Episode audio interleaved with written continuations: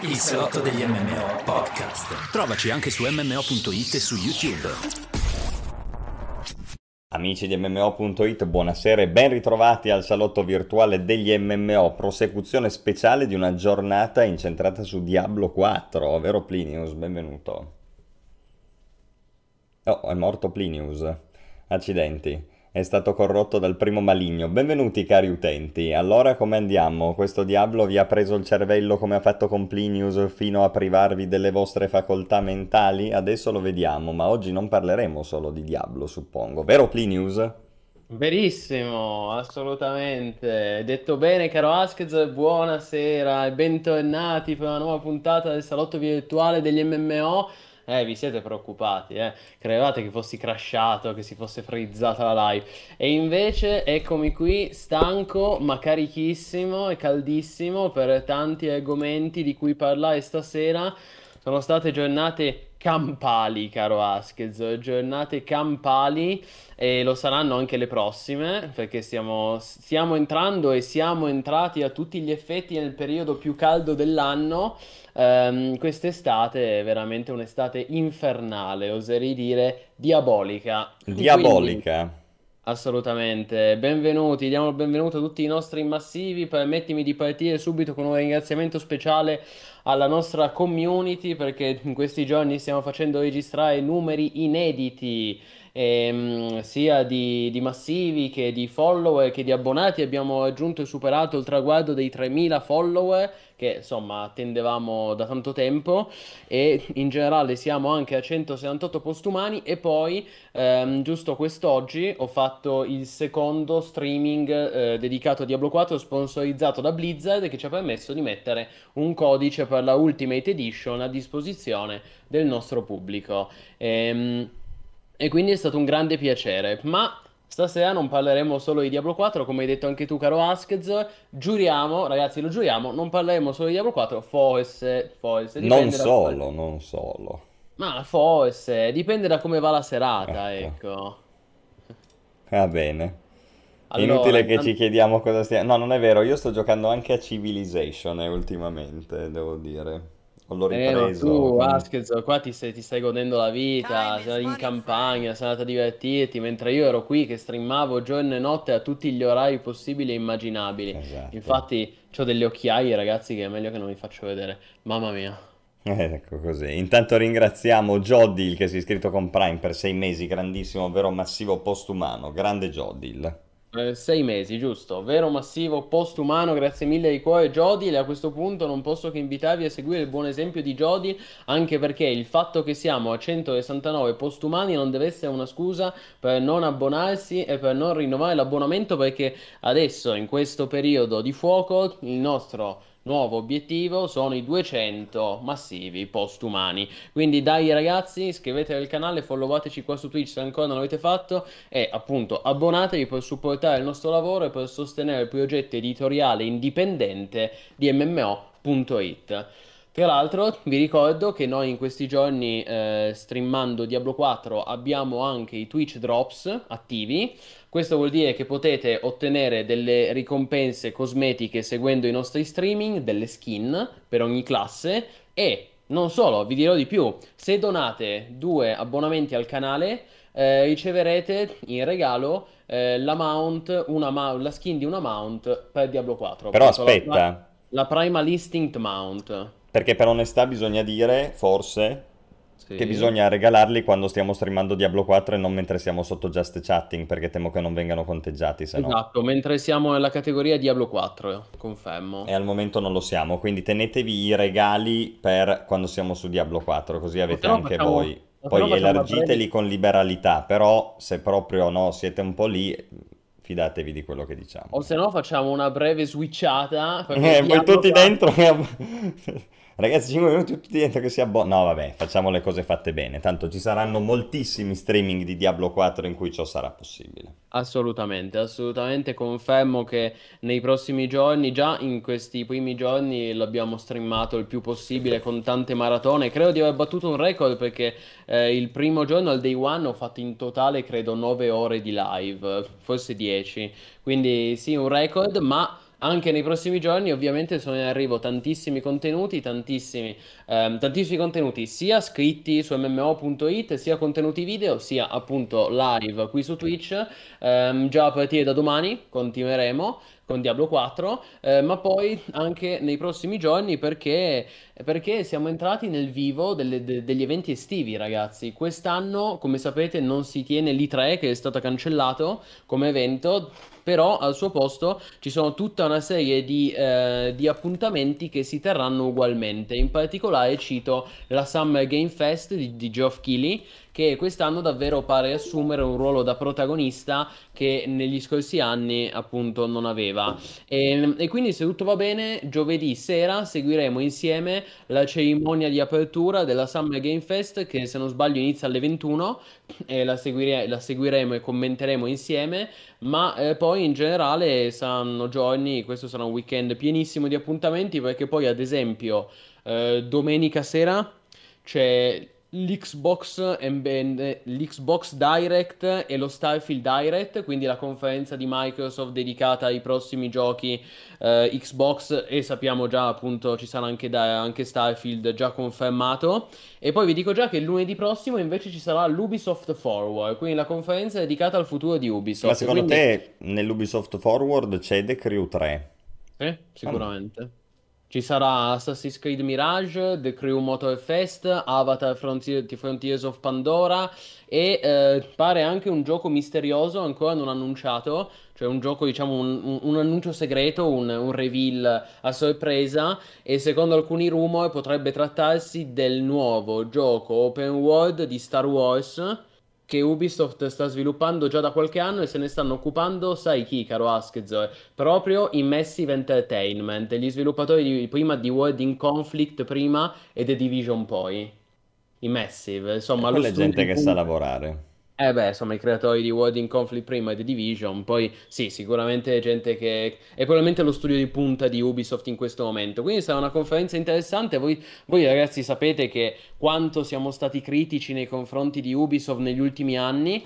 eh, però devo dire che questa conferenza secondo me è interessante perché potrebbero, potrebbero esserci delle, delle prospettive, diciamo, mh, di speranza. Ecco, dopo tanti anni in cui c'era solo da criticare, da criticare, da criticare, secondo me sono molte, sia The Crew 3 che Assassin's Creed Mirage che ehm, il, nuovo gioco a sorpresa, secondo me potrebbero essere interessanti. Vi dico già che la conferenza si terrà lunedì alle 19, quindi teoricamente potremmo anche fare il salotto dopo, perché insomma, sicuramente entro un paio d'ore finirà. E poi tornerà anche Skull and Bones. Se no lo facciamo martedì come abbiamo fatto oggi, non è un problema. Vabbè, ma se alle 19, alle 21 possiamo tranquillamente fare il salotto. Vediamo, ragazzi, vi faremo sapere. Eh, ecco, su Skull and Bones invece quello sono meno speranzoso. Ci sarà anche il nuovo The Division, Heartland. Mm. E vedremo, vedremo. Comunque è interessante, dai. è, mm, un sacco di... Sicuramente avremo un sacco di cose di cui parlare nel prossimo salotto, ragazzi. Quindi dai, eh, avanti così. Sì, ci sarà, ci sarà anche assolutamente Bethesda e lo Starfield Direct, sì, e l'ho detto prima. Probabilmente anche Fable ci sarà, insomma. Un Sarà grande tanta ritorno al passato. No, mi interessa The Crew 3 perché secondo me lo vedo, come dicevi, magari un po' più positivamente, come sufficientemente maturo per poter prendere il posto di... che in realtà su PC non è mai stato preso da nessuno, perché anche i vari Forza, eccetera, hanno dei problemi lato Eh, multiplayer, molto quindi giocato. È un genere che su PC bello non c'è, quello del, del gioco di guida massivo con progressione e tutto quanto. Secondo me è un Molto... gioco che dopo aver fatto The Crew 1 e The Crew 2 ha la maturità per poter dire qualcosa, quello, Ah sì, io volta. devo dire, sono speranzoso, eh, sono perché hanno le idee chiare, secondo Sì. me. Eh, per quanto riguarda, vabbè, Forza Horizon, non voglio aprire la No, parentesi, se no, no poi vabbè. finiamo di parlarne domani, però in realtà su PC e su Steam è molto giocato, anche su Game Pass. Però, però vabbè, vedremo questo The Crew, che in realtà non si chiama The Crew 3, ricordiamo che si chiama The Crew Motorfest, Ecco. però di fatto quello è. E sembra, infatti, tra l'altro, sembra un erede spirituale del mai dimenticato Test Drive Unlimited, quindi Mm. molto bello, l'ambientazione è la È stessa. vero, è wow.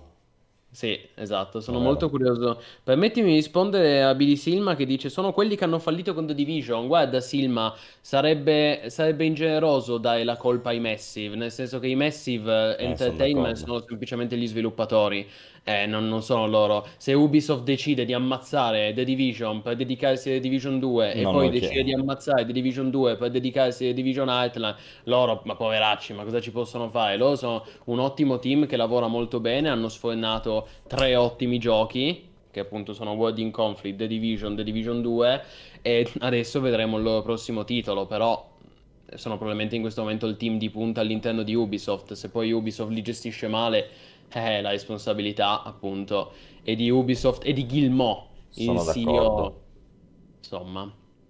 Sono Quindi sì. d'accordo. Bene ragazzi, vedo già numerosissimi, grandi, siamo già, siete già più di 90, quindi avanti così, però di Diablo parleremo un po' più avanti, un po' più avanti, ecco, non troppo tardi, però, però, volevo, volevo anche chiederti una cosa, caro Askezzo, eh, diciamo un piccolo argomento, è solo una parentesi, no? Siccome in questi giorni è uscito il, è uscito il gameplay, il primo video gameplay di eh, Total War Pharaoh, no? Ehm, E, io non l'ho visto perché era proprio il giorno in cui usciva Diablo e quindi l'ho, eh, ho streamato tutto il giorno Diablo 4, però eh, ti ricordi che tu hai scritto quell'ottimo articolo, quella news Sì. anche molto lunga e articolata. Allora, volevo chiederti, siccome non abbiamo ancora avuto occasione di parlarne, perché poi Diablo ovviamente ha fagocitato tutti i nostri discorsi, volevo chiederti che ne pensavi, che impressioni hai, così un po' a caldo da quel, da quel video che è uscito, che devo dire è anche molto interessante, dura 45 minuti. Un Eh attimo sì, sì. che se riesco lo metto. Sì, sì, cerca Total War sul canale ufficiale, lo trovi Sì, sì, subito. no, no, ma ce l'ho, ce l'ho qua. Time is Ce l'ho money, qua. friend. Bene, Grandissimo intanto, intanto a Marco Asci, 01 Ok. che è diventato postumano, lui 23 mesi, mega veterano. Scusatemi ragazzi per questo momento morto, ma eccolo qua, dovevo solo No, no, trovare. ma metti, ero disposto a ringraziarlo io mentre tu cercavi il video. Mettilo pure dall'inizio così diamo un'occhiata. Sì, solo che parlano tanto, eh, qui Ah, parlano veramente tanto. No, Va vabbè, bene. ma vi dico io quello che secondo me c'è da sapere che può essere interessante. Grazie mille, vero massivo postumano, grazie mille di cuore Marco Asci e grazie, buonasera, benvenuti a tutti i nostri, a tutti gli utenti. Benvenuti, mettetevi comodi. Grandi. Allora, allora, ci sono delle cose che non sono male, ok? Mm, è chiaramente un gioco... Allora, vediamo come metterla. Noi siamo stati abituati ad avere dei gameplay di Total War diversi a seconda delle epoche, ovviamente. Qua su Pharaoh siamo di nuovo all'epoca dove la gente si dà le mazzate in melee, fondamentalmente, no? Il mondo Quindi, antico. il mondo antico. Quindi, battaglie di gente e informazione che se le dà su una front line. Arcieri tanto quanto e roba speciale cavalleria tanto quanto. Quindi, come fai a rendere bene un sistema del genere che sulla carta sembra anche piuttosto limitato? Allora, loro hanno, secondo me, due cose fondamentali, caratteristiche che potrebbero dare la spinta al gioco. La prima è un sistema rivoluzionato di formazioni, che secondo me, se avete giocato, io non l'ho giocato, però so qualcosa di Total War 3 Kingdoms. Anche Total War 3 Kingdoms aveva questo sistema di formazioni abbastanza interessante. Per esempio, all'interno della stessa unità potevano starci sia ranged che melee e in base alla formazione che mettevi stavano davanti gli uni o gli altri, potevi fare dei giochi di questo genere. Poi non so nel dettaglio perché non l'ho giocato Three Kingdoms, però questa dovrebbe essere un ulteriore, eh, un ulteriore approfondimento di questo sistema di formazioni, ok? Da questo consegue anche un altro fatto, cioè che a quanto pare per la prima volta su Total War si potrà andare indietro senza dare le spalle al nemico. Retrocedere capito, col backtracking, anziché girarsi e scappare. E questo è, è- è importante, perché secondo me se come me avete giocato a Total War qualsiasi nella vostra vita, prima o poi vi è mancato non avere quella feature lì. E quindi il fatto che la mettano per uno che di Total War ne ha giocati dice finalmente, no? È una roba che ci sta un casino teoricamente. Eh, poi loro la spacciano come la ritirata senza dare le spalle, però non è esattamente la ritirata, semplicemente tu no, rinculi ma, ma mantenendoti comunque con la faccia verso il nemico. Deo Poi- gratias, Eh, ma infatti- grazie a Dio, dopo vent'anni, no, no, assolutamente. Io dal vecchio giocatore di Total War confermo feature utilissima di cui si è sempre sentito il bisogno e adesso che l'abbiamo vista non possiamo più farne a meno. Io mi ricordo quando cercavi timidamente di far indietreggiare le tue truppe in Total Eh War. no, si era un- girano, scappano gli Era un disastro, Un disastro. era un disastro, fini- finivi sempre, finiva sempre in rotta, cioè alla fine tu nel dubbio non- non- una volta che avevi disposto le truppe non le toccavi, se non per andare avanti ovviamente, o Sì, o facevi il push through in Rom, ti ricordi? cioè. Però Le sì, esatto, comunque quello è figo, è la prima delle due cose che... Poi, vabbè, poi mettiamo, facciamo che sono due e mezzo, me- mezza roba che è ancora tutta da vedere è gli eventi ambientali, no? Hanno detto che ci sono le piogge, ci sono le tempeste di sabbia, Lì- qui, qui- questo qua secondo me è un approfondimento di quello che c'è su Warhammer, laddove alcune zone hanno delle caratteristiche particolari o anche semplicemente nei Winds of Magic se sono più o meno, quindi fondamentalmente si approfondisce questa caratteristica per cui la mappa della campagna può dare delle, delle cose che poi influenzano sulla battaglia. Se c'è la tempesta di sabbia, la vedi anche nella battaglia, avrai, non lo so, meno range degli arcieri, meno visibilità, che ne so io, Sì, vedremo. guarda, quello è interessante, ti dico, ho, ho sentito, ho letto un po' di, un po' di eh, anteprime, un po' di articoli scritti da giornalisti che hanno provato, hanno provato questo sistema di battaglia in anteprima col meteo inamico e comunque diciamo che aggiunge un layer di profondità tattica e strategica allo scontro, alla battaglia, perché ad esempio se vai in una palude le truppe tendono a impantanarsi, Vabbè, eh, sì, sì. Un insomma, approfondimento di cose che secondo me già ci sono, come anche il discorso delle formazioni, però adesso questo è una cosa un po', capito, un di più che c'è già e va no, bene. ma Quella delle volevo dire... formazioni è un'innovazione figa No, proprio. infatti volevo dire niente di clamoroso, No, esatto, niente di Però clamoroso. cari- però è carino, Passo avanti, un passo avanti. È carino perché in Antico Egitto ci sono le tempeste di sabbia, il deserto, è figo, Eh, ecco. E poi l'altra cosa che, che che mi ha interessato e che vi riporto è appunto il discorso varietà, no?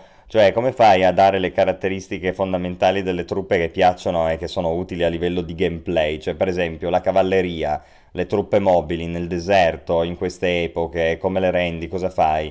Ci sono i carri e lì hanno fatto tutto, pare, pa- questo è quello che dicono, no? Poi ovviamente bisognerà vederlo, però pare che queste unità che noi, diciamo, normalmente leghiamo alla cavalleria saranno più che solo cavalleria anche in termini di meccaniche, cioè laddove su Total War la cavalleria la clicchi, va, gli fai fare l'aggiramento, no? Solitamente te ne dimentichi, gli metti 4 waypoint e loro girano, invece qui devi farci attenzione perché rimangono impantanati, c'è tutto anche qui una, una gestione più approfondita di quelle che sono le caratteristiche del terreno e come influenzano le unità, nello specifico loro hanno parlato dei carri, perché che io, io dico carri, ma non sono esattamente i carri, sono le bighe. Le bighe è il termine giusto. No, ma è giusto Ehm, comunque. Comunque il punto è che non c'è la cavalleria come siamo abituati a no. concepirla nei vecchi Total No, però c'è un equivalente che è sta roba, ovviamente, anche per esigenze di gameplay, no? Chiaramente, che però dovrebbe essere un po' diverso rispetto al tradizionale cavalleria. Poi qua vedo nel, nel- nel trailer che è anche una miglior, secondo me è una miglioria un po' lata di tutte le caratteristiche dei Total War. Per esempio, su Three Kingdoms, avete visto adesso appena passato, no? Su Three Kingdoms c'era, avevano introdotto questo sistema per cui gli alberi e le strutture si incendiano. Qua è ulteriormente approfondito, no? Lo fanno proprio vedere in questo. Quindi vi- quello di cui potete aspettarvi, almeno a livello tattico, è eh, un- una miglioria, un approfondimento di quello che già c'è, ovviamente eh, legandolo all'antichità, quindi non è che ci saranno i moschei, cioè non c'è il miglioramento nelle armi da fuoco, no? Evidentemente. Quindi, chiaro. limitatamente a quello dovrebbe essere tutto meglio. Nella mappa della campagna non si sa ancora nulla. Se non che ci sono un po' alla Warhammer 3 delle zone di particolare importanza che sono i luoghi sacri che tu devi prendere per poi farti nominare o faraone o grande re Ittita, devi averne almeno uno di quei posti lì. Quindi immagino siano grandi roccaforti, città, templi, non lo so, comunque roba endgame che devi catturare per poi fare le, le cose finali, diciamo. Sì, sì, assolutamente. Tra l'altro, ehm, mi permetto di ehm, aggiungere una cosa perché c'è un nostro utente che ehm, mi ricordo l'altra volta ci aveva detto, non, adesso non mi ricordo chi, perdonerete, è passata una settimana, però c'è un nostro utente che nello scorso salotto, quando avevamo parlato proprio di Total War Pharaoh, che è appena stato annunciato, aveva, aveva ipotizzato ehm, che quelle sottofazioni di cui avevamo parlato Mm. in realtà erano i leader. E aveva ragione lui, nel senso che io Warhammer. erroneamente, erroneamente avevo detto che c'erano le sottofazioni dei Kurunta e dei Suppiluliuma, eh, che è già la tua, la tua preferita, Askez, in realtà quello è proprio il nome del leader. Sì, sì, il leader, certo. era proprio il nome del re. Sì, sì, ma, ma in realtà l'avevamo abbastanza snuffiata quando avevamo parlato. Io mi ricordo che l'avevo detto in comparazione con Warhammer 3, cioè con Sì, Warhammer io- Total War in generale. Tu avevi Per- detto, io, io mi ero sbagliato, ecco. ehm, e poi sì, quindi, per gli Egi- quindi ricapitolando, tre diverse culture, eh, tre, fa- tre grosse fa- macro fazioni, diciamo che sono egiziani, cananei e ittiti, almeno al, gioco- al lancio del gioco base. Gli egizi- per gli egiziani saranno giocabili, come, eh, quindi come leader, saranno giocabili Rames, Seti, Tauruset e Amenmes. Per i cananei, Bai e Irsu e per gli Ittiti Kurunta e Suppiluliuma. Appunto, questo era per chiarire quanto qua- un'errata corrige eh, dell'altra volta. Quindi sì, per No, quindi è riguarda- molto modesto come varietà di contenuti e Sì. quantità. Sì. Mm, Sembra più un Total War Saga da questo aspetto, in effetti lo fa chi aveva fatto Total War eh, Troy, Saga Troy. Volevo fare un ultimo un discorso su questo, poi è un, è un discorso molto veloce, poi passiamo all'argomento vero e proprio. Eh, intanto rispondo anche a Galatimus, sì, in generale i Total War graficamente sono andati, a- sono cresciuti, sono evoluti tantissimo, però io mi ricordo che già in Shogun 2 c'era questa cosa, no? Che ogni singolo com- soldato combatteva in modo diverso nello scontro. Si chiamano animazioni asincrone e per la verità ci sono da ROM Total War. eh. In ROM erano un'opzione che dovevi attivare perché ovviamente sono intensive dal punto di più che averli tutti che si muovono uguali, ovviamente. No? Non era così curato, però. Eh no, ovviamente no, però no, no, la feature esiste da ROM. Sì, sì, sì, no, ma assolutamente sono d'accordo, me lo ricordo, Rom. Sì, Però eh, diciamo che secondo me la vera, ehm, la vera differenza si vedeva con Shogun 2, perché su, Shogun- in Shogun 2 avevano puntato tanto Sui sulle duelli. animazioni della battaglia, esatto, cioè i duelli, i singoli duelli, esatto. Un'altra cosa che volevo dire, un ragionamento che volevo fare, ehm, una riflessione che, che ho fatto in questi giorni approfondendo il discorso su, appunto, su questo faro e chi lo sviluppa è legato al fatto che, ehm, come hai detto giustamente te, eh, tu sono gli sviluppatori di eh, Total War Troy, ovvero in particolare la divisione di Creative Assembly Sofia o Sofia. Eh, quindi Sofia. sono eh, bulgari, eh, giusto? Bulgari. Sofia, sì, bulgara. Ok, allora in pratica que- questo secondo me ci permette di fare un ragionamento interessante perché? Perché noi di fatto sappiamo che il team di Sofia non è il main team, cioè non è lo studio principale di Creative Assembly che ricordiamo è britannica eh, storicamente. E quindi loro sono gli stessi che hanno fatto prima Total War Troy, che era uno spin-off, appunto era un saga, un, episo- un capitolo minore, e adesso a distanza di tre anni, eh, fa- a ottobre, faranno uscire Farao, che è interessante perché comunque è un ciclo di tre anni, tre anni e mezzo, può essere interessante per sviluppare un capitolo che non sia enorme, però comunque è un capitolo affascinante e intrigante come Farao. Però noi sappiamo che nel frattempo il resto del team sta lavorando su qualcos'altro. Quindi l'idea che mi sono fatto io, ed è un'ipotesi al momento priva di conferme e che potrebbe rivelarsi completamente sbagliata, però facendo una breve ricerca, secondo me il futuro Total- della saga di Total War potrebbe essere questo. A ottobre Total War Pharaoh sviluppato da Creative Assembly Sofia. Sofia. Poi, prossimo anno potremmo vedere questa benedetta remastered di un, episo- un capitolo particolarmente amato del passato, che potrebbe essere Shogun o più probabilmente Medieval 2 Remastered, dato che tutta la community glielo sta chiedendo, perché eh, delle remastered si occupa Feral Interactive, che è un altro studio che già si era occupato di ROM Total War Remastered, e poi dall'anno dopo, quindi 2025, potremmo vedere quello che è il vero e proprio futuro di Total War sviluppato, cioè il nuovo capitolo sviluppato dal, dal team principale di Creative Assembly, quello britannico. Perché? Perché il team britannico, lo studio principale, si è occupato fino all'anno scorso di Warhammer. Che ricordiamo di cui sono usciti tre capitoli: Total War, Warhammer 1, Warhammer 2, Warhammer 3. Adesso che questa parentesi fantasy si è conclusa l'anno scorso, nel 2022, con Warhammer 3, sappiamo che il team principale, lo studio principale di Creative Assembly, è finalmente al lavoro su un nuovo progetto. Quale sarà? Questo ovviamente nessuno lo sa, però forse potremmo finalmente vedere uno tra Empire 2 o Medieval 3. Vediamo, io potrei, potrei stare sbagliando completamente, però mh, diciamo io ho un po' di esperienza nel, nel capire come funziona l'industria videoludica e come ragionano i grandi studi e le grandi compagnie e questo gli per- permetterebbe a Creative Assembly da una parte di avere, di continuare ad avere diciamo dei, dei flussi, no? Delle entrate che con l'uscita quest'anno di Faro, il prossimo anno eh, Medieval 2 Remaster, che comunque sarebbe un progetto più piccolo ma estremamente apprezzato dalla community, e poi gli anni dopo Empire 2 o Medieval 3.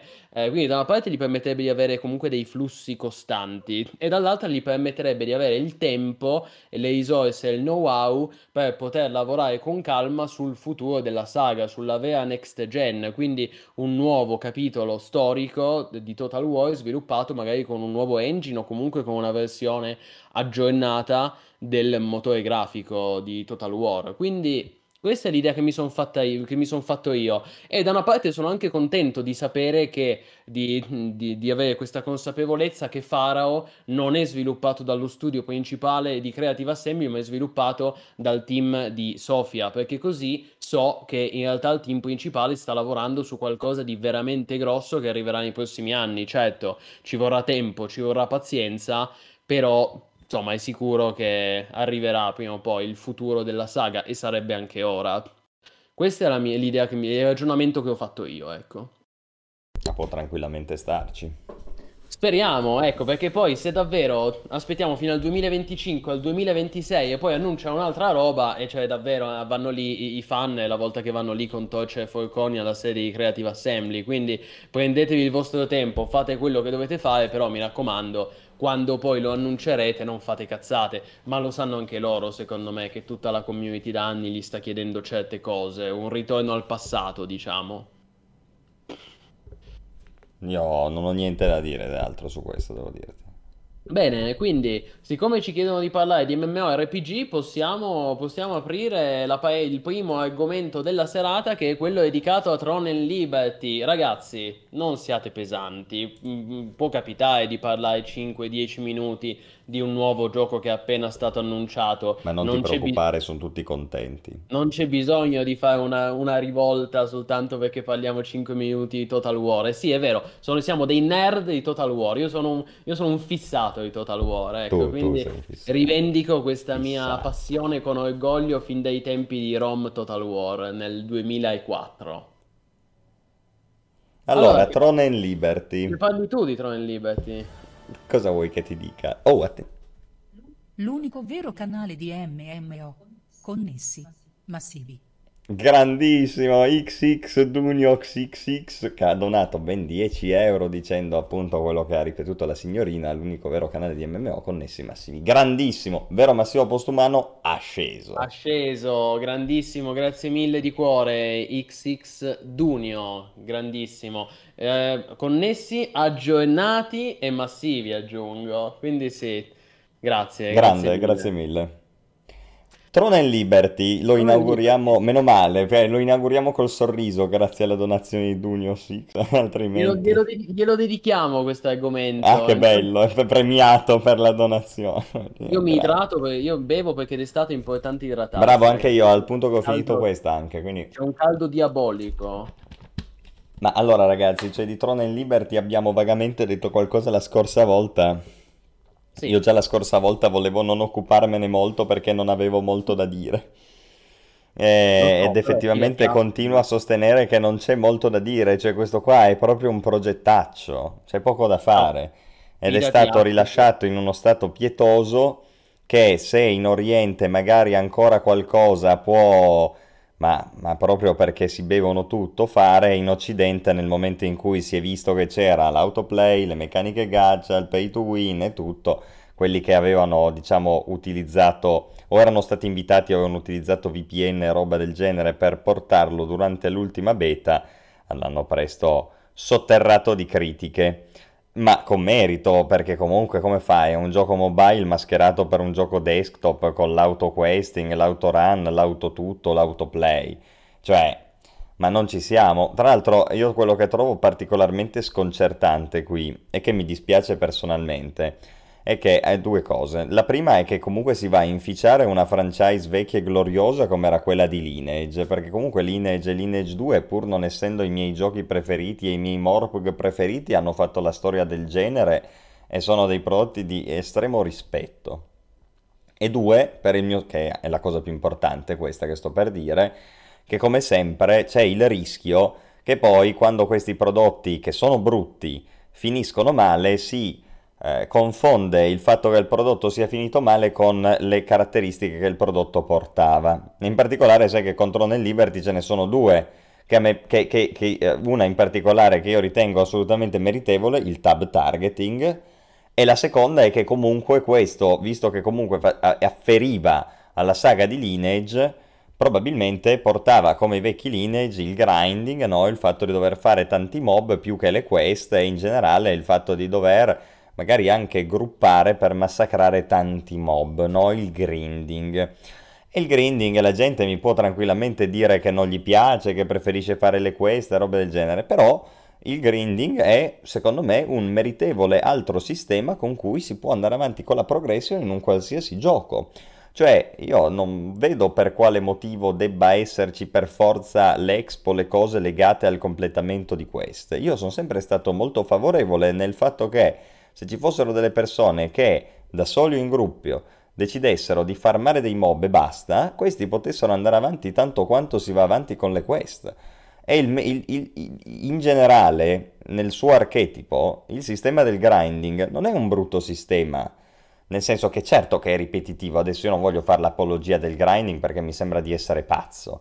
Però se voi pensate concettualmente al fatto che il grinding lo decidi tu, decidi tu cosa fare, dove farlo, quanto farlo, è molto più meritevole e rispettoso del tuo tempo paradossalmente che fare le quest che sono qualcosa che ti è indicato dagli sviluppatori, creato e costituito dagli sviluppatori che ti obbliga ad andare in un posto e a fare certe cose che altri hanno deciso per te, con delle tempistiche che altri hanno deciso per te, a fare quello che ti viene detto.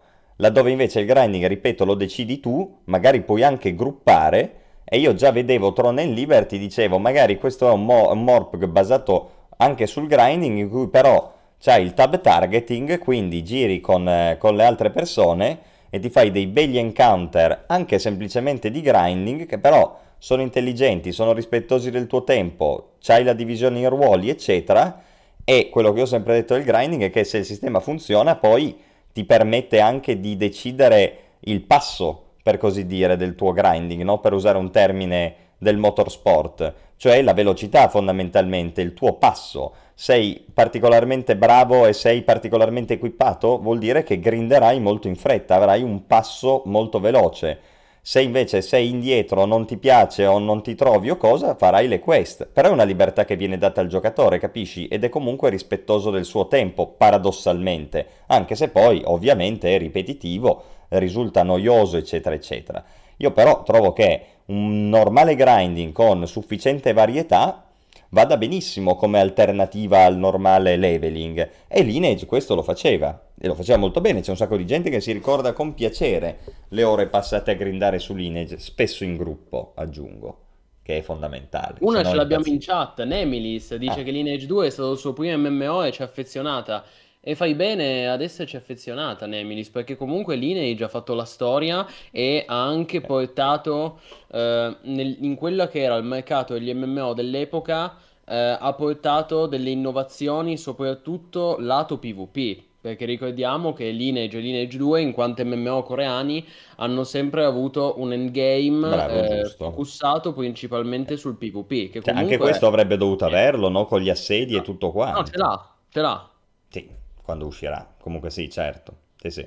Per cui dico, qua non si tratta di. Poi, eh, ripeto, qua non è che voglio fare l'apologia del grinding e dire da adesso in poi basta questo, solo grinding. Io sì, cioè a me dessero l'opportunità farei grinding anziché questo, lo sapete come la penso.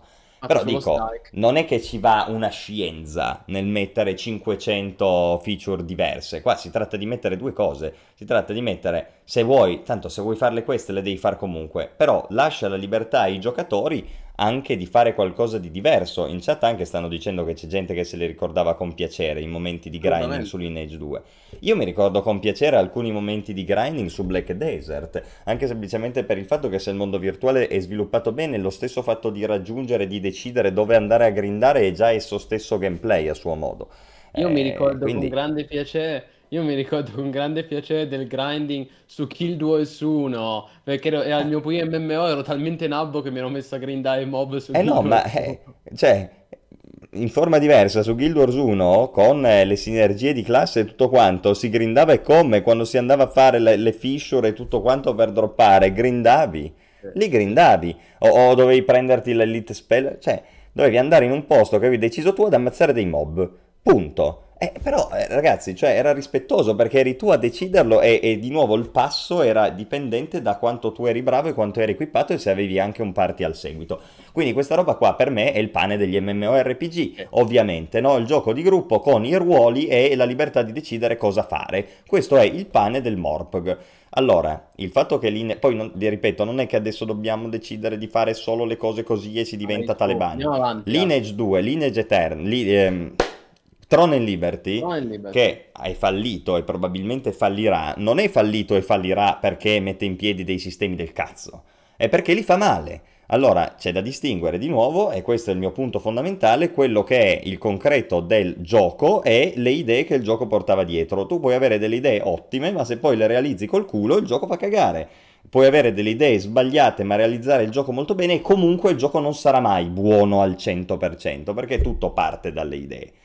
Quindi facciamo sempre importante fare questa distinzione. Io la cosa che voglio far, far, presente su Throne and Liberty è questa. Dopodiché il gioco è brutto, è fatto male, le feature sono implementate male, c'è l'autoplay, c'è il pay to win, c'è tutte le cose che non ci piacciono. Quindi, boh, però non è che adesso dobbiamo criticare Throne and Liberty e i sistemi alla base di Throne and Liberty soltanto perché Throne and Liberty fa cagare.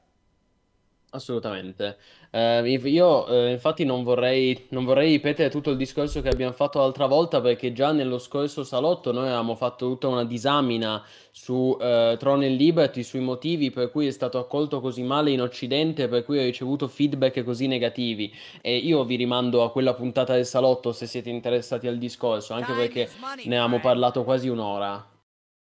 Ma ringraziamo tantissimo Shai Murena che ha regalato tre abbonamenti e diamo il benvenuto ad Adamantes, Silicone e Rami tra, nelle schiere dei veri massivi postumani. Grazie mille, Shai Murena.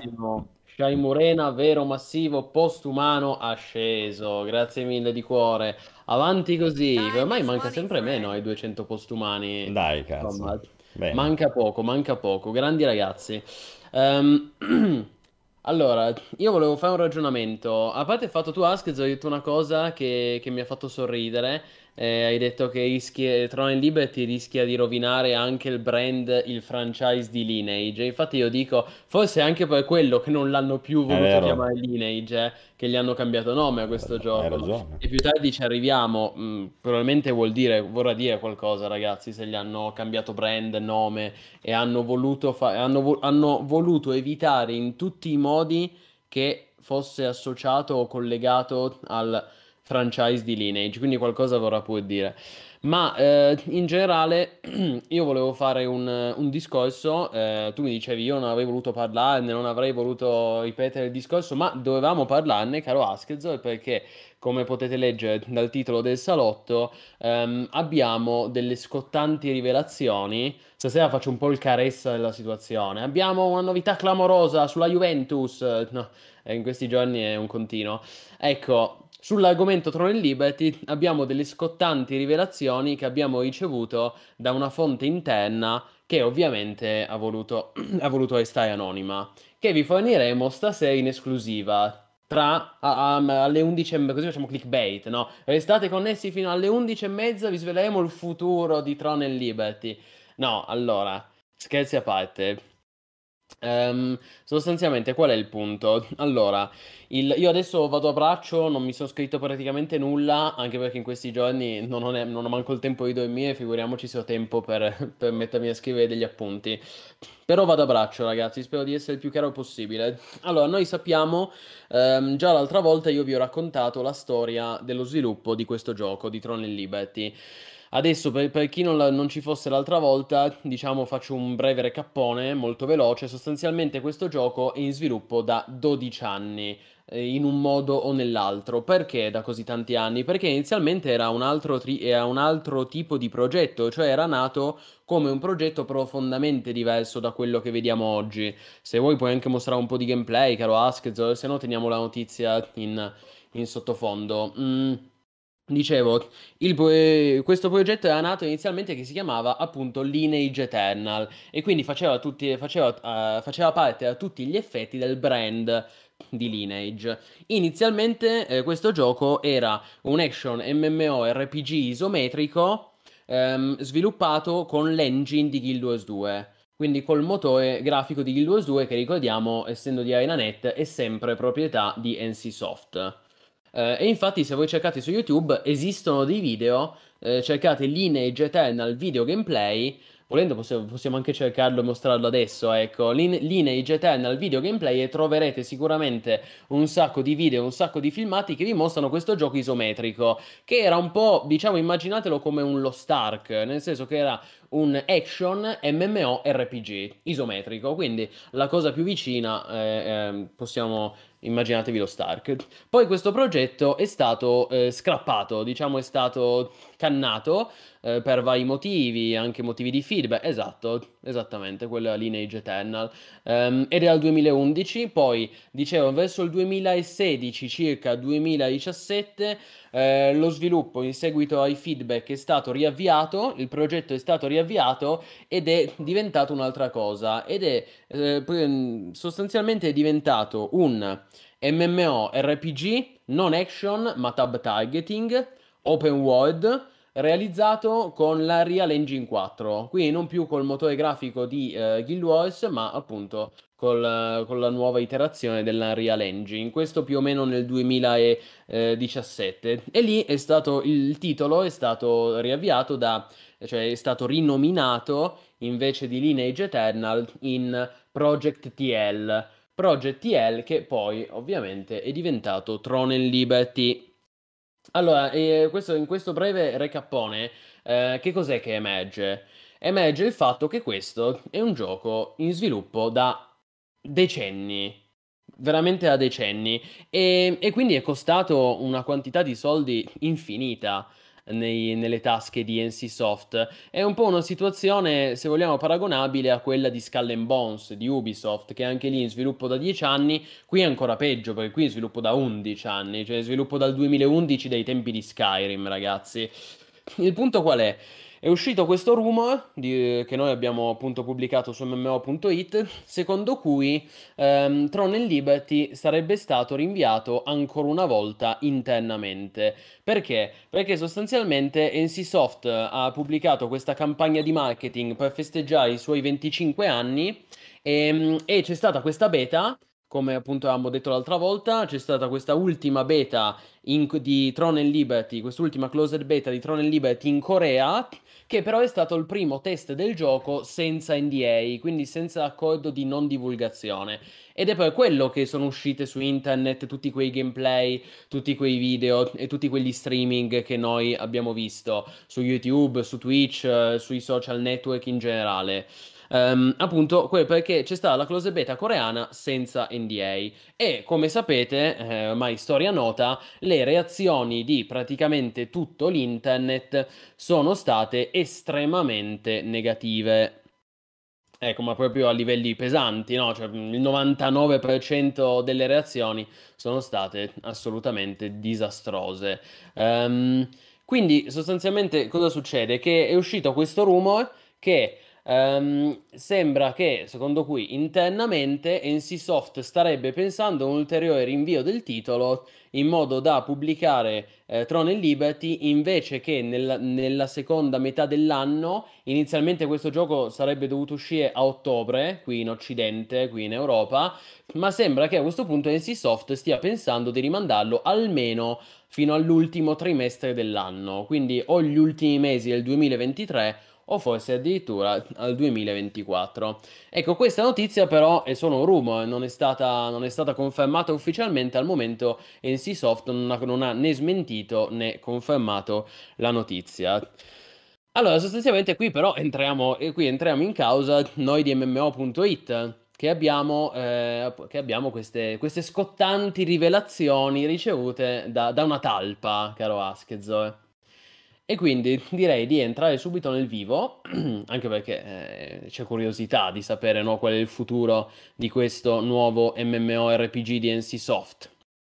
Allora, sostanzialmente quello che posso dirvi, ovviamente non possiamo svelarvi tutto, però ehm, quello che eh, posso dirvi è che riguardo a questo rumore del eh, rinvio interno è tutto vero, ragazzi. È tutto vero, nel senso che noi sappiamo da una fonte interna che in questo momento eh, all'interno di NCSoft è il caos. La compagnia sudcoreana è nel caos più totale perché non si aspettavano di ricevere dei feedback così negativi.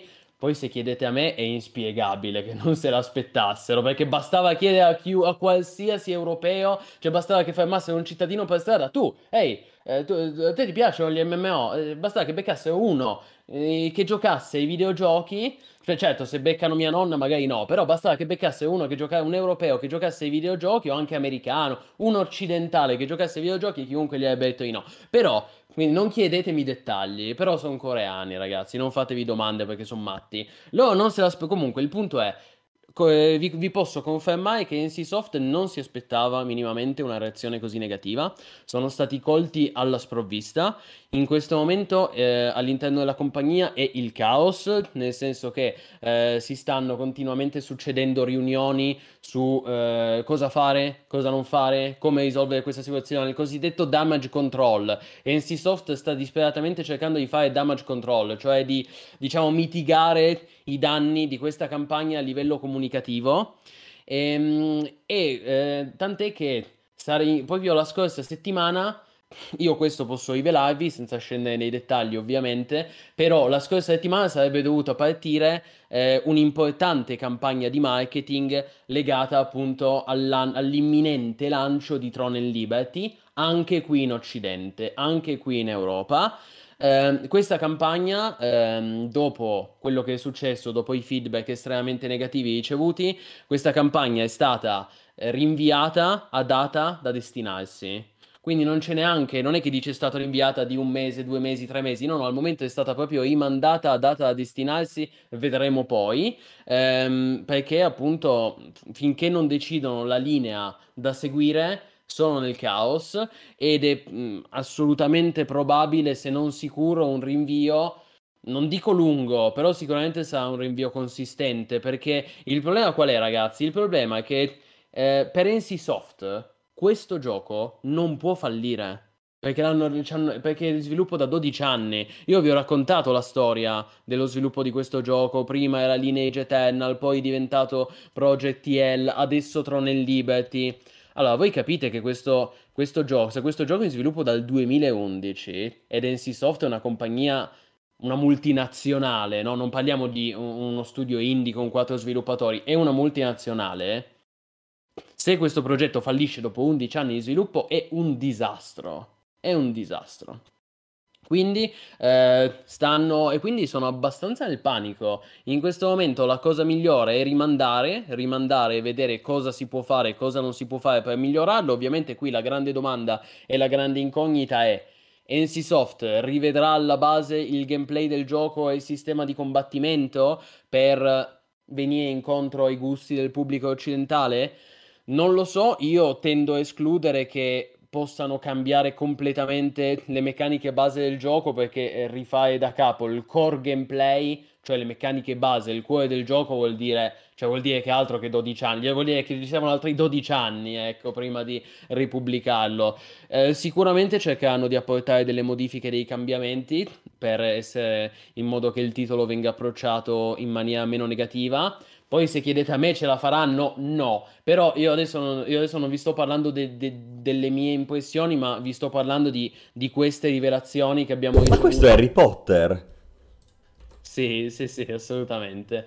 E, e quindi ragazzi, eh, sostanzialmente facendo un, un recappone di quello che ho detto, la situazione è, è pesante all'interno di NCSoft. Probabilmente io mi aspetto anche che saltino delle teste, non in senso letterale, non siamo su Age of Conan, però eh, aspettatevi che nelle, prossimi, nelle prossime settimane, nei prossimi mesi, probabilmente ci saranno dei licenziamenti o comunque delle dimissioni importanti all'interno del team di Throne and Liberty, magari qualche director, qualche producer, qualche, ehm, princip- qualche senior designer, insomma qualche figura di spicco del team che lascerà. Io me l'aspetto nei prossimi mesi.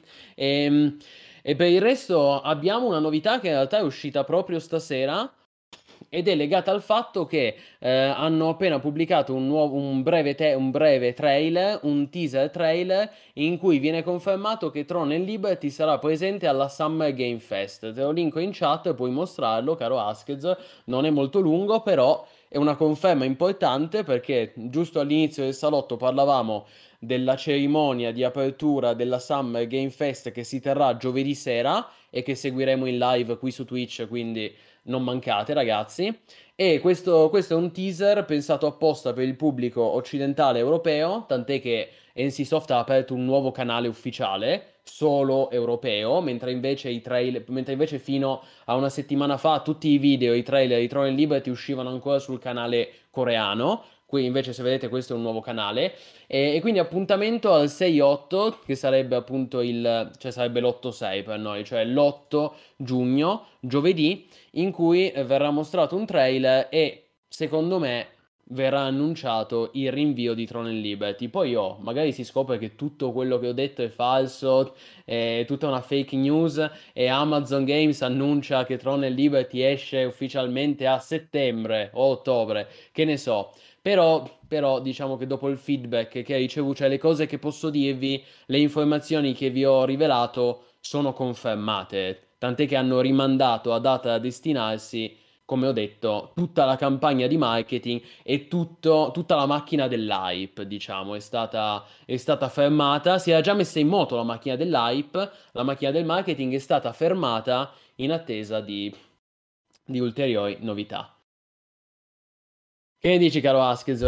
sono piaciute queste rivelazioni Bello. scottanti? Eh, beh, una fonte, una fonte anonima, ragazzi, ma una fonte molto affidabile. Vedo che anche la nostra, anche la nostra chat, la nostra community ha apprezzato. Insomma, sono contento che abbiate apprezzato, ragazzi, perché abbiamo, abbiamo svolto, svolto, un lavoro di, di ricerca abbastanza approfondito sul, sullo sviluppo, sulla storia eh, di questo gioco. E adesso vedremo come andrà a finire. Vedremo, è un gran casino. Comunque sono quei giochi too big to fail, no? Cioè quei giochi in cui eh, le, multi, multi, le, multinazionali hanno sì, investito sì, si infottano tanto, talmente tanto che poi è un casino tornare hanno investito è un disastro, come Skull and Bones di Ubisoft. Sì, qui forse è ancora peggio. Pensa Abbiamo avuto l'intelligence. Pensa... Esatto, l'intelligence di MMO Hit. Deve essere anche brutto lavorare in un ambiente così, comunque è chiaro che quando inizi a fare damage control così è veramente molto molto improbabile che tu riesca a tirar fuori qualcosa di buono perché il clima è pessimo. È così. Vabbè, basta Tron e Liberty. Basta. Beh, però capisci no, no, bello, bello. cose dobbiamo parlare. Non Giusto, capita no, tutti i giusto. giorni di ricevere delle rivelazioni scottanti da una gola profonda, una fonte interna anonima. Insomma, mi sono sentito un po' il Jason Schreier della situazione. Hai giocato a Shadows of Doubt in real life? Esatto. Ragazzi, a questo punto non, non manca tanto. Torneremo a parlarne giovedì. È confermato che sarà che Tron Liberty sarà presente alla Summer Game Fest e lì vedremo se effettivamente le nostre peggiori paure sono confermate oppure no. Tu non ci, tu- tu non ci dormi la notte, Askez. Io, sai, Gli ero talmente tanto hypato per Tron and Liberty che questa delusione mi, mi lascia sveglio, no? Perseguiterà le tue notti, tornerà come incubo. Mamma mia. Eh, questo No, vabbè, a me, lui te l'ha detto, la cosa che mi dispiace è che qua veramente siamo di fronte a un prodotto che fa pena, ma, ma non perché aveva delle idee di merda, cioè magari ti anche sì, eh, però alcu- diciamo, alcu- non tutte, non tutte, si poteva fare molto meglio, si- ma infinitamente meglio, no? E quindi è un peccato perché poi c'è questa associazione che a me, che a me dà fastidio, ovviamente. No, dispiace a tutti, caro Askez, ma non ti preoccupare perché a salire sul trono dell'hype, sul treno dell'hype arriva Taris Land. Hai visto che hanno annunciato la closed beta? Praticamente esce domani sto gioco, incredibile quanto l'hanno speedrunnato. Eh, ragazzi, vi dico solo questo. Eh, closed beta di Taris Land confermata il 27 giugno. Quindi tra due settimane. Tra, tra- esattamente martedì, tra, insomma, martedì 27 giugno. Quindi tra tre settimane giocheremo a Taris Land. Sei contento, Asked? Mm, ma non vedo l'ora. Finalmente, finalmente arriva WoW 2. Wow, due! È l'erede. Blizzard non lo fa, Tencent dice fine, I will do it myself, lo farò io. Grande. Abbiamo già wow a casa. WoW a casa, Taris Land. Esatto. È così, è così. Lo, lo stanno speedrunnando, come ha detto giustamente qualcuno, questo gioco lo stanno speedrunnando. Sì, è any percentage però, per cui può anche uscirti una merda totale, l'importante è che sia finito.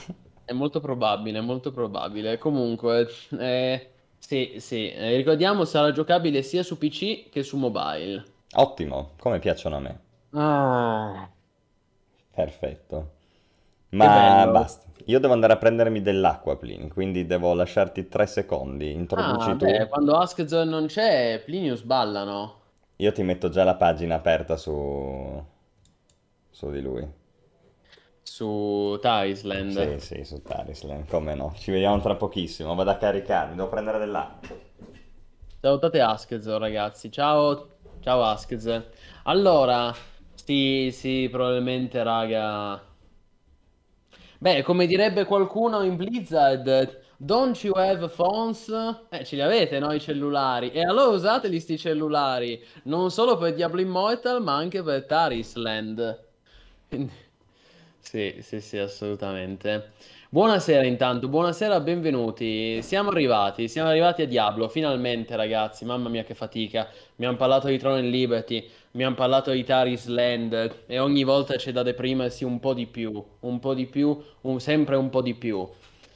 E arriva, adesso arriva Blizzard invece, che, mette, che castiga tutti. Arriva Blizzard che castiga tutti. Sì, è crossplay con mobile e PC in Emily's, ma, dicevamo, arriva Blizzard che castiga Eh. tutti con Diablo 4 e questo non è su mobile. Don't you have phones, Ask Zoe? Tu ce No. l'hai? Sì, certo, Non ce l'ho, ma non gioco sul cellulare. Non gioca, niente. Eh, stiamo alle fermate, stiamo lì a aspettare le fermate del tram. Allora, Browser Reddit.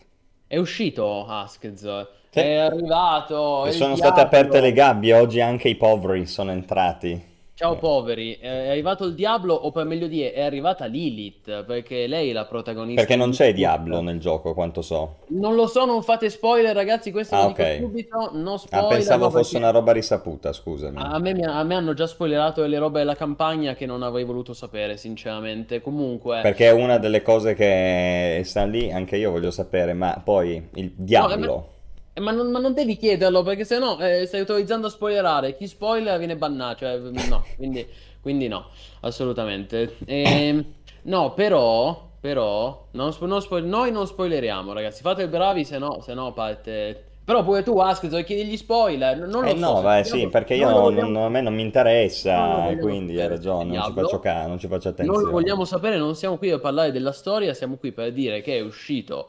ufficialmente Diablo 4 da oggi, da stanotte, o meglio da luna di stanotte, è disponibile anche nella Standard Edition, l'edizione Ciao Poveri. Eh, noi eravamo live per streamarlo, devo dire un lancio perfetto. Poi Blizzard si può criticare, non si può criticare per tante cose, adesso ne parleremo, però sinceramente sul lancio c'è veramente poco da dire, bisogna dare a Cesare quel che è di Cesare e riconoscere che stavolta Blizzard ha fatto un lavoro Ma dici incom- oggi?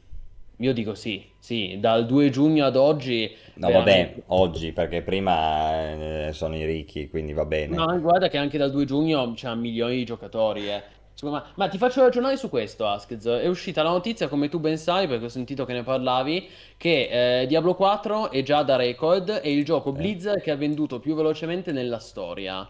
Allora, ragazzi, per dare questi dati non possono essere basati sulla Standard Edition, perché la Standard Edition iniziava a giocare, iniziavano oggi quelli che hanno acquistato la Standard Edition, e quindi sono basati anche e soprattutto sui founder, cioè su coloro che hanno acquistato la Ultimate Edition e la Digital Deluxe Edition, e già quelli vi assicuro che sono milioni.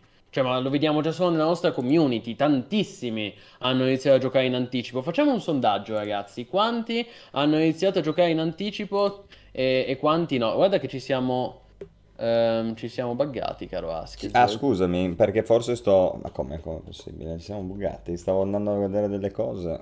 Ecco. Allora, intanto vi faccio un bel sondaggione. In che, Quanti... in che modo ci eravamo buggati, scusami? Eh, non si vedevano più le nostre facce, era tutto buio. Ah, c'era del nero? Eh, sì, tipo. Eh, Poi chiedo alla nostra chat che l'ha visto meglio perché io sto scrivendo il sondaggio. Comunque, quanti hanno iniziato a giocare Diablo 4 in Early Access? O meglio, anzi, no, no, quanti è una domanda sbagliata. Avete iniziato a giocare a Diablo 4? Metto 3, allora, possibilità. Sì in Early Access. Sì, da oggi oppure no, cioè non ci sto giocando. Bene, questo è anche interessante per capire la nostra community. Eh, perfetto. Dicevamo, caro Askez, insomma, è stato un successone. E sì, allora, qualche minimo problemino oggi c'è stato, un po' di code, qualche crash, qualche Sì, sì, no, ma dopo, dopo ti cito un paio di cose divertenti. Però, però, per il 99% è stato un lancio encomiabile. Sicuramente il miglior lancio eh, che io abbia mai visto, soprattutto per un prodotto così atteso. Perché sai, uno può dirmi: Ah, Plinius, c'è quel gioco lì che è uscito perfettamente, non ha avuto mezzo problema. Poi magari vai a vedere quante, quante copie ha venduto, ha venduto tre copie. Dici, beh, allora è facile. Però qui parliamo veramente di milioni di copie, un successo clamoroso. Ripetiamo, il gioco Blizzard ha venduto più velocemente nella storia. Giusto 10 minuti di coda. Allora io metto la firma perché il problema al day one sono 10 minuti di coda eh, sui server. E da questo punto di vista, Sì, fai una mezz'oretta, fai una mezz'oretta. Comunque sì, niente, certo. Eh, ragazzi, un lancio veramente quasi perfetto. Quasi perfetto. Sì, sì, un ottimo lancio. Io anche voto, sì, in Early Access. Da un punto di vista tecnico è stato un capolavoro, dico come lancio. Eh. Eh, questa non è una cosa scontata perché ricordiamo che Diablo 3 ha avuto problemi di connettività eh, per settimane. Col famoso Always Online di Diablo 3 per il, primo mese in ci sono stati problemi. E tanti si aspettavano il disastro anche con questo Diablo 4 perché Blizzard ha sempre avuto problemi anche con l'espansione di WoW, ogni volta i primi giorni erano disastrosi e invece, e invece si vede che ha lavorato tanto su questo e io come dicevo anche oggi sono convinto che l'abbia fatto perché Blizzard stessa è convinta che non ha più quell'aura di intoccabilità che aveva 10-15 anni fa e quindi non volevano eh, farsi una brutta pubblicità perché sapevano che se Diablo 4 avesse avuto un pessimo lancio eh, ci sarebbe stata una, sarebbe stata una pubblicità terribile su internet perché oggi va abbastanza di moda no, parlare male di Blizzard e quindi Blizzard io credo che abbia lavorato molto sull'aspetto tecnico per avere un lancio smooth, fluido, liscio e in questo modo farsi anche buona pubblicità tramite il passaparola su internet. Non a caso, e poi ti lascio la parola, non a caso Diablo 4 ricordiamo che ha ricevuto ben tre fasi di beta test. Eh, oddio, anche 4 se consideriamo la beta endgame, quella riservata, però già soltanto considerando le beta pubbliche ha avuto una prima beta, poi una seconda eh, beta pubblica e poi il terzo che è lo stress test. Quindi sono stati tutti delle fasi di test fatte apposta per stressare i server e per farli arrivare pre- pre- preparati al lancio di oggi. Ecco, di questo bisogna dargliene atto e riconoscere. Brava Blizzard, tanto di cappello. Prego. No, no, eh, se vuoi poi io volevo poi entrare più nel dettaglio perché queste cose di contorno sono anche d'accordo, nel senso c'è poco da dire, mi pare, no? Sì, sì, no, assolutamente. Oh, ha vinto, ecco, permettimi, ha vinto il sondaggio, ecco, già solo nella nostra community il 46% delle persone iniziano a giocare in Early Access, ben 18 persone, il 41% non sta giocando a Diablo 4, il 13% inizia a giocare oggi.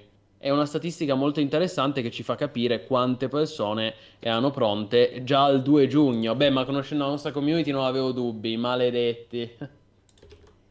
Allora, guarda, se vuoi io inizierei a parlare un po' nel dettaglio, perché il discorso è questo, no? Che il gioco, facciamo questa premessa doverosa, che il gioco sia un bel gioco ci sta, nel senso, va bene, poi soprattutto all'inizio, l'early game, la fase di, di scoperta, eh, la fase di leveling, dove massacri mob, dove magari quelli che poi potrebbero, potrebbero essere i problemi all'endgame ancora non si sono palesati e così via, ci sta che diverte, ci sta che piace, io francamente su questo non ho molto da dire.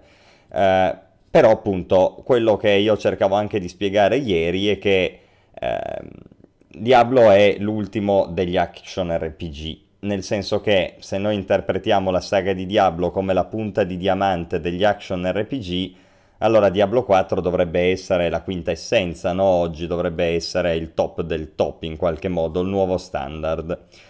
E su questo penso che anche Blizzard fosse abbastanza consapevole.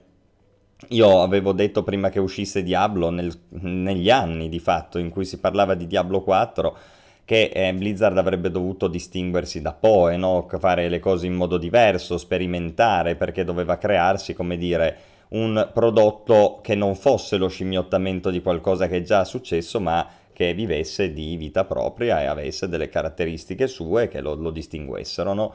Da questo punto di vista devo dirti che tutto sommato va abbastanza bene, nel senso che c'è una distinzione sotto molteplici aspetti, c'è una voglia di sperimentare che è molto positiva, non sempre però viene bene.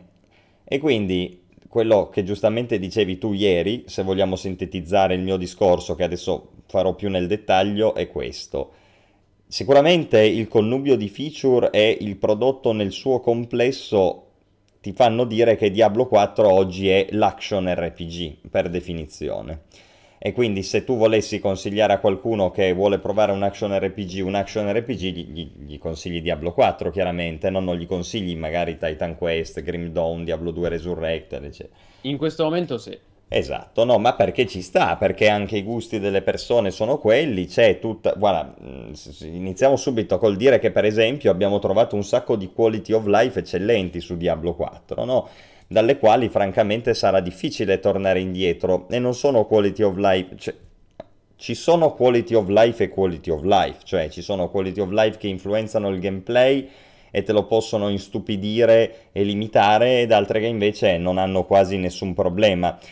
Alcune hanno instupidito, adesso ne cito una nello specifico, che però c'era già in Diablo 3, altre invece vanno bene, per esempio leggevo oggi del fatto che eh, quando un dungeon ti dice di cleararlo completamente dai mob, gli ultimi mob ti vengono a cercare anziché tu dover andare negli quattro angoli del dungeon a cercare l'ultimo mob che è lì che non si sa cosa stia facendo, oppure se droppi un leggendario o una skin ed esci dal dungeon senza lutarlo poi ti arriva lo stesso e altre cose di questo tipo. Poi ci sono, appunto, dicevo, un esempio di quality of life che invece non ci sta dentro e che c'era già in Diablo 3 e che però ovviamente si può comprendere soltanto se si è giocato ai giochi del passato, è il Town Portal, per esempio. Perché il Town Portal da Diablo 3 in avanti è un T, tu premi T e fai il Town Portal per cui entri ed esci, vai direttamente in città dal posto in cui eri. Il, quindi non è che apri un Town Portal, tu ti teletrasporti in città laddove invece su Diablo 2, se ti ricordi, ad esempio, Resurrected, tu aprivi un Town Portal, quindi lo potevi anche lasciare da qualche parte, nell'ottica poi di tornare in fretta e quindi di utilizzarlo in un modo strategico. Se questo poi lo facevi con gli amici, ognuno apriva un town portal, magari avevi tre town portal diversi e velocizzavi un botto leveling, eh, evita, ti evitavi un sacco di rotture di cazzo, magari trovavi una zona dove sapevi che dopo ci saresti dovuto andare e non dovevi backtrackare perché eh, lasciavi un portale lì, facevi quello che dovevi fare e poi prendevi il portale e tornavi immediatamente nella zona dopo quindi c'era un utilizzo, no? E questo è l'esempio di una quality of life che è solo sulla carta una quality of life, nella realtà dei fatti ti, ti distrugge un po' una parte del gioco, no? Però appunto questo c'era già in Diablo 3. Quindi complessivamente comunque diciamo vediamo un tot di, di, di funzionalità nuove che sono comode e tutto sommato io penso che rimarranno come standard anche nei, nei prossimi prodotti. Per esempio non, non escludo che Poe 2 eh, potrebbe prendere l'esempio dei mob che ti vengono addosso o dei leggendari droppati che se te li dimentichi ti arrivano lo stesso, no? Tanto per dirne uno. Poi abbiamo due eh, generi di, di, di, lamentele, ok?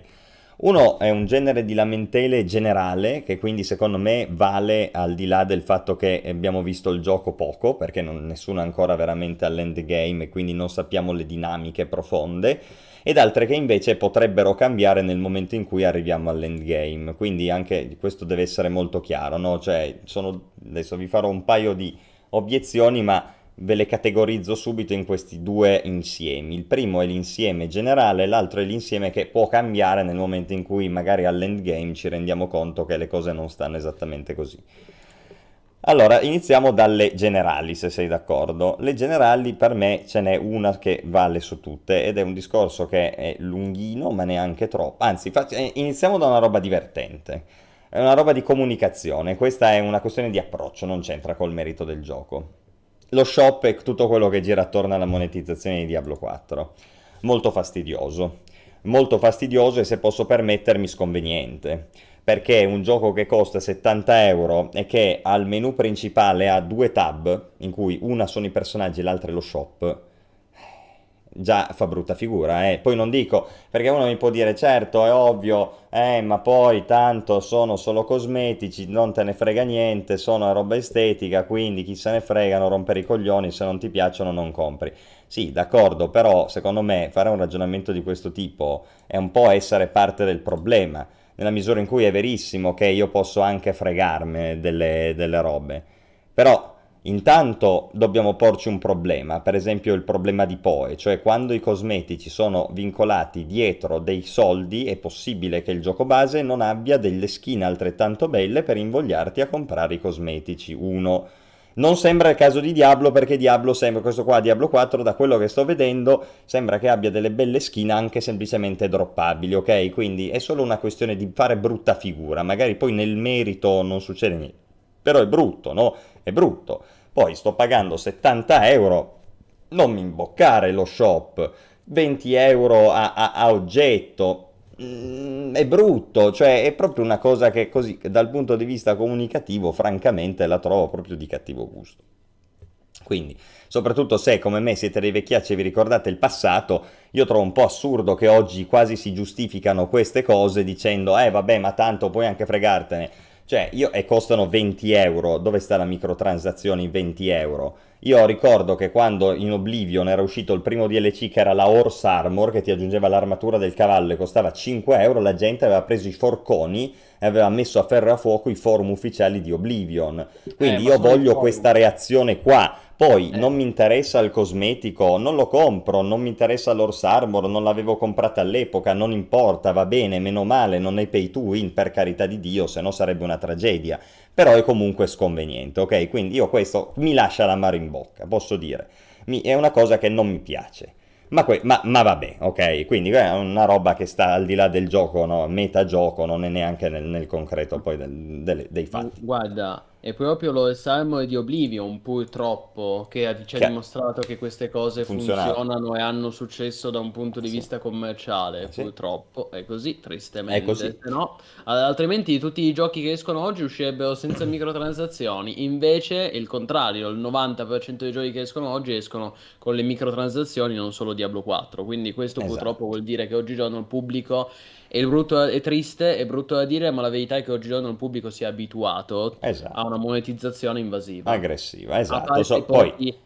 A parte, po- a parte poche eccezioni, come gli utenti della nostra community, che sono particolarmente consapevoli e critici, giustamente, la verità è che la maggior parte del grande pubblico si è ormai abituato a una monetizzazione aggressiva dei E videogiochi. questo è un problema comunque perché ti può andare ragionevolmente bene come su Diablo 4 che non, è influ- che non influenza il gioco ma ti può anche andare male. E comunque è brutto assuefarsi a una roba del genere che è negativa perché i giochi hanno potuto esistere per molti anni senza questo genere di microtransazioni soprattutto se costavano già 70 euro al lancio. È una follia far pagare 20 poi non sono microtransazioni sono 20 euro sono transazioni costano più di un gioco in sconto su Steam un cazzo un'armatura. Cioè è una follia. Comunque vabbè adesso questo non voglio approfondire cioè tanto è così e basta ce lo teniamo. Il mio discorso è appello all'intelligenza delle persone bisogna contrastare questo, questo andazzo cioè bisogna lamentarsene ok? Non è che può passare così come se non ci fosse. Te l'ha messo te lo spammano te lo mettono come seconda tab del menu insieme ai personaggi cioè 20 euro un'armatura per un gioco che ne costa minimo 70 non va bene, cioè non va bene, punto. Io questa roba la criticherò sempre. Poi pay to win sarebbe peggio ancora, ma anche così non mi va bene, cioè è, è un po'... È, è, brutto, ok? È una roba brutta. Boh, è questo. Ipoteticamente 25 euro, la skin più costosa Eh. che ho visto nel cash shop è la skin Signore Spettrale per il Negromante costa 25 euro, che sono mi sembra 2800 platino, una roba del genere. Comunque 25 euro è troppo, chiaramente. Sì, è troppo. Ma è sono i prezzi di Poe, solo che Poe è gratis. Allora vaffanculo. E questo costa 70 euro più il Battle Pass, ragazzi, dopo ci arriviamo. Quindi è brutto. Allora, questo è uno. Poi due. Due. Genere del gioco e componente multiplayer. Io devo dirvi che sono rimasto molto deluso dal fatto che questo gioco comunque non ti spinge, non ti incentiva, non, proprio se ne frega del fatto che tu debba o non debba, o possa o non possa, sarebbe meglio dire giocare con altri. Nel senso che a me questo mi pare un gioco che sia innanzitutto un'esperienza single player e poi, come dire, non dico in maniera quasi posticcia, ma ci ha messo gli altri giocatori. Perché in general chat non parla nessuno, di gente nell'open world ne vedi pochissima, motivi per gruppare almeno adesso non ne hai, ruoli non ne hai perché non c'è il tank, non c'è l'Iren, non c'è il DPS e quindi il gioco di gruppo sta fondamentalmente a zero. Poi questo inizia già a virare verso una possibilità di cambiamento in endgame perché magari lì ci fai le cose importanti e quindi devi gruppare con altri e va bene. Resta il fatto che, il fa- cioè, che in general non scriva nessuno e che io veda veramente pochissima, ma meno di quella che mi sarei aspettata gente in giro, mi lascia un po' perplesso, cioè avrei voluto qualcosa di meglio in questo punto di vista. Sì, sono d'accordo Darkill sul discorso delle stage di Path of Exile, ma non entriamo nel merito di Path of Exile. Path of Exile è free to play, questo costa È free to 70 play, euro. però ha ragione sulle stage, se vuoi un minimo seriamente giocare, 10 euro li devi buttare. Ma chi se ne Sì, frega? Questo andiamo avanti. 80 euro su PC 80 euro su console. No, ma esa- esatto, cioè esatto, esatto. E poi, e poi se a Path of Exile arrivi al punto da, da- da volerlo giocare intensivamente, 10 euro li puoi anche spendere per le stage. Non è una Vabbè, follia, allora, capito? Calma, calma. Se- ti, uso subito la parola, ragazzi, però cerchiamo di... non facciamo confusione. Meglio di Diablo Immortal? No, mai nella vita. Ma che cosa Cioè- meglio di Diablo Immortal? No, Raze dice, anzi ha detto, no, me- ha detto meglio, se sembra quasi meglio Diablo Immortal come monetizzazione. No, anche No, no, no, ragazzi. Io l'ho giocato Diablo Immortal, stiamo solo parlando di microtransazioni no. cosmetiche, solo che costano troppo. Sono, so- cioè, troppo. ti vengono spammate, costano 20 euro, sono una follia, in un gioco da 70 euro, prezzo pieno, le microtransazioni non ci devono essere, punto, non ci devono essere, basta, il resto non conta un cazzo, se poi tu me le fai pay to win è peggio ancora, ma le microtransazioni o le transazioni in generale col gioco a prezzo pieno non ci devono essere. Va bene, Boh. andiamo avanti. Andiamo avanti. Quindi, due, discorso dei player, ok? Che mi ha lasciato stranito, diciamo così. Non vedo la gente in giro, in global chat non scrive nessuno, non c'è incentivo a gruppare, non ci sono i ruoli. Quindi questo anche lì a livello concettuale mi dispiace, perché io invece avrei voluto vedere un gioco più di gruppo, vorrei aver voluto vedere un gioco più di ruolo, vorrei aver voluto vedere un gioco meno single player proprio becero, invece purtroppo è così, e va bene, a alcuni piacerà Diablo come esperienza single player, narrativa, story driven, va bene, a me non piace, cioè io volevo una roba che si basasse di più sulla componente online. Boh, due, tre, questo è il punto essenziale, il level scaling. Allora, questo è un dramma. Purtroppo, ripeto, come ho detto durante il mio streaming due ore fa, non è una prerogativa di Diablo 4, infatti adesso lo, lo citiamo perché Diablo 4 comunque ci offre dei motivi per detestarlo, ma il level scaling in generale è una roba orribile che va contrastata con tutto noi stessi, soprattutto se siamo degli appassionati dei giochi di ruolo. Vi faccio un esempio di Diablo 4, quello che mi ha triggerato e che mi ha fatto capire che proprio basta, non si scende a compromessi, level scaling non ci deve essere. Allora, su Diablo no, 4, calma. quando voi livellate, livellate e livellano anche i mob, no? Evidentemente. Quindi questo significa che la difficoltà più o meno si mantiene uguale. Il problema però è che il gioco pone dei checkpoint di progressione al giocatore, il più importante dei quali è la pozione. Per esempio la pozione si sblocca al, di 10 livelli in 10 livelli si potenzia, no? a livello 10 è un tipo di pozione che cura tot, a livello 20 ne prendi un'altra cura di più, il 30 ancora di più e così via. Sì. Qu- cosa comporta questo? Che se tu hai il level scaling, i mob da livello 30 in avanti sc- saranno bilanciati dando per scontato che tu hai preso la pozza di livello 30, perché il tuo PG di livello 30 comprende quelli, quei tool lì, no? E infatti, se voi livellate oltre il livello 30 nelle zone iniziali perché magari fate tante quest, grindate un po', fate i dungeon, come ho fatto io, arrivate a un certo punto per cui la vostra vita scende tantissimo, non riuscite a curarvi abbastanza perché vi manca la pozza. Ma voi dite, ma scusate, ma io dovrei essere premiato dal fatto che ho livellato a lungo in questa zona, non dovrei subirne un danno, invece ne sto subendo un danno, cioè paradossalmente sono meno forte di prima. E cosa devi fare? Devi andare a prendere la pozza di livello 30, giusto, no? Peccato che i materiali per creare la pozza di livello 30 non si trovano nella prima zona. Ieri abbiamo fatto vedere il posto dove si farma.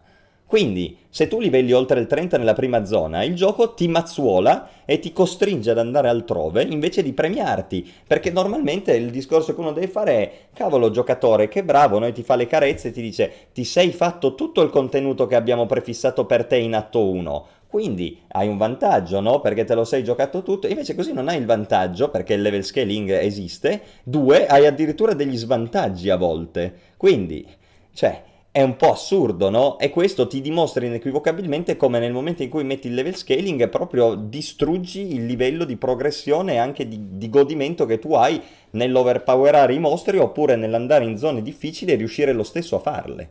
Perché, per esempio, io penso che molti dei giocatori di Morpg e di Action RPG, ma in generale dei giochi di ruolo, si ricorderanno con piacere alcune loro esperienze, io ne ricordo decine, in cui magari in fase di leveling andavi o da solo o meglio ancora in gruppo a fare delle cose più difficili di quelle che il tuo livello avrebbe fatto, ti avrebbe fatto fare, però le facevi lo stesso e avevi dei reward incredibili, expavi un botto e ottimizzavi il tempo e comunque era bellissimo il fatto di aver fatto delle cose che erano effettivamente al di là della tua portata con l'ingegno e con la cooperazione. Con le level scaling queste... questo non c'è. Le famose queste gialle o rosse di WoW, no? Esatto. Poi anch'io ho una cosa da aggiungere sul level scaling, eh. ma se vuoi la dico dopo. Esatto, es- infatti ti, ti porta una sorta di leggero rush, sì quindi comunque questa roba non va bene perché io devo aver paura delle zone in cui anche l'esplorazione, no, evidentemente, rimane castrata da un discorso del genere. Perché se io posso andare ovunque e trovo più o meno i mob del mio stesso livello, eh, allora io non percepisco, cioè sarebbe come se Frodo arrivasse a Mordor tale e quale era all'inizio e, e, e, i mostri di Mordor fossero dei mentecatti perché lui era ancora un cretino, capito? Certo. E, cioè non ha senso, cazzo, cioè, è tutto, tutto sbagliato, no? Non puoi raccontare una roba del genere così. È tutto sbagliato. Quindi il level scaling è proprio un'idea del cazzo che purtroppo ci è stata propinata da Bethesda in avanti, da, da, da, Morrowind prima, ma soprattutto da Oblivion in avanti, ed è stata mutuata, presa a piene mani da qualsiasi gioco. Quindi purtroppo anche Diablo 4 eh, non è che è l'unico su cui critico. Però vi dico adesso giocando a Diablo 4 ne sono certo. Basta level scaling, basta level scaling, mai più level scaling. Non lo voglio più vedere. È un difetto. Nel momento in cui c'è level scaling, il gioco ha già un difetto. Punto. Quindi anche Vedi. lì, boh, e mi spiace di essere talebano e allora, dopodiché... Sì, allora, oh... no, non, il problema è essere talebani, l'importante è far parlare gli altri. no, scherzo. Um, questa cosa del level scaling in parte l'ha capita la stessa Bethesda che infatti con Skyrim aveva rivisto il tiro, nel senso che Skyrim non aveva un sistema ehm, totale di level scaling come in Oblivion. C'erano comunque delle zone un po' più delle zone iniziali, delle zone più difficili, di livello più alto. Diciamo in parte aveva rivisto il tiro, ma non parliamo di Skyrim. Io voglio io sono d'accordo con te, essendo un appassionato di GDR da 20 anni, eh, sul fatto che ci debbano essere delle zone di livello. Eh, e vorrei anche rispondere in chat perché tanti in chat ehm, adesso ti rispondo da Kill prima stava parlando Askzo e non potevo, non potevo interromperlo così brutalmente no? Però volevo rispondere qui a questo concetto che tira fuori che cita Darkill perché tanti dicono eh, eh, ma senza il level scaling le zone di livello basso non servono a niente, le zone di livello basso vengono dopo un po' sono deserte, non ci va nessuno se non i nuovi giocatori, i newbini, diciamo.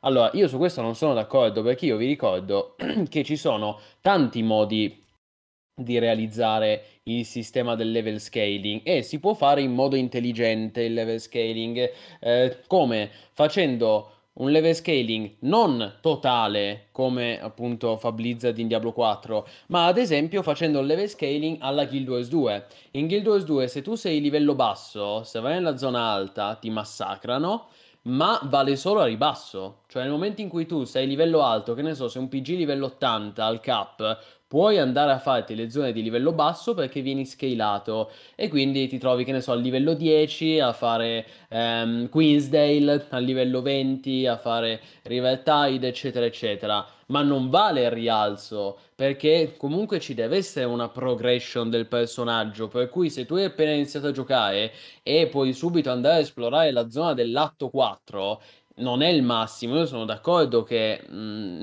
no, non va bene perché ci dovresti comunque, cioè per arrivare alla zona di alto livello dovresti comunque intraprendere un viaggio che ti porta a, ad effettuare un percorso di crescita. E la storia di tutti gli RPG, ragazzi. I giochi di ruolo si basano sulla crescita del personaggio. Se tu a livello 1 prendi e puoi andare nella zona di atto 3 c'è un problema effettivamente nelle meccaniche ruolistiche del titolo, per come la, ve- la vedo io.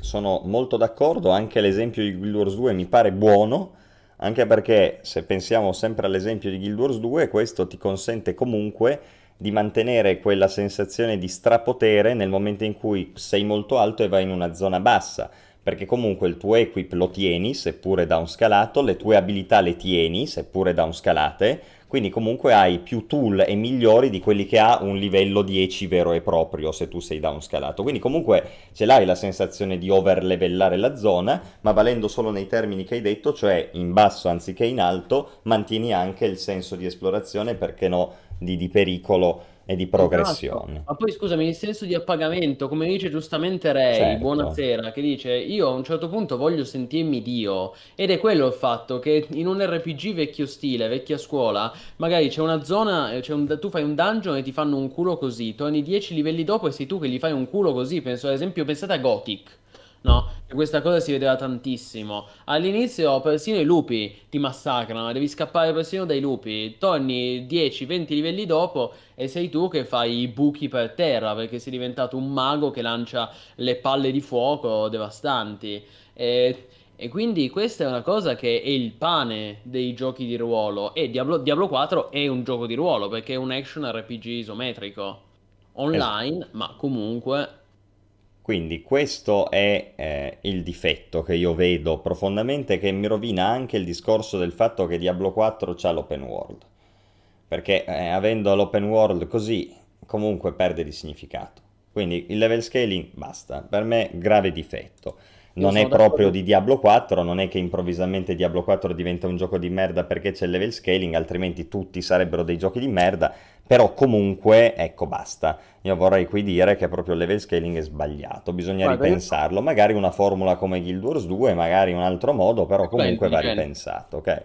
Io sono d'accordo con te che il level scaling in generale è negativo, però è anche vero che eh, su Diablo 4, primo noi, noi, stiamo, solito discorso, noi stiamo giudicando a livello 20, 30, 40, eccetera, e soprattutto all'endgame questi discorsi poi comunque cambiano. No, no, Nel però il mondo virtuale rimane comunque privo di significato perché non ha, dif- non ha, grandi differenze tra l'uno e l'altro. Sì, sì, no, quello è vero, però dico pa- almeno passando a World Tier 3 lo senti di meno. World Tier 4, esatto, è, un meno un problema comunque viene attenuato, Sì. questo dico. D'accordo. Ok, e questo è importante dirlo. Poi sì, anch'io preferisco che non ci sia. Infatti anche di Elder Scrolls Online hanno messo il level scaling, ma perché sono i tempi moderni, Eh oggi sì, piace, sì. oggi piace così, Eh, anche teso, mi certo, ricordo, mi certo. ricordo quanto, quante, che campagna di marketing aveva avuto quando nel 2016 aveva lanciato Tamriel Unlimited che introduceva il level scaling, puoi giocare con tutti i tuoi amici, sia che abbiano giocato due ore, sia che ne abbiano giocate 2500. E me lo ricordo, e tutta la stampa che diceva sì, finalmente il level scaling, grande novità, adesso Teso è un bel MMO. Che bello, è un santo, è un grande MMO. È, è così, oggigiorno nel mondo moderno piace questa roba perché ai- alle persone, diciamo al grande pubblico, piace l'idea che tu possa giocare con un tuo amico sempre, sia che tu abbia giocato 3500 ore, sia che tu abbia appena loggato Diablo 4. È Perché sono giochi piace. privi di poveri di contenuti, perché il giocare insieme in un morpgo, in un gioco di ruolo, non è soltanto andare insieme a killare i mob. Certo. Quindi, e poi comunque, qua non stiamo parlando di un gioco come era WoW alle origini o, o- o Elder Scrolls Online, non lo so, in cui ci metti 8 mesi a livellare.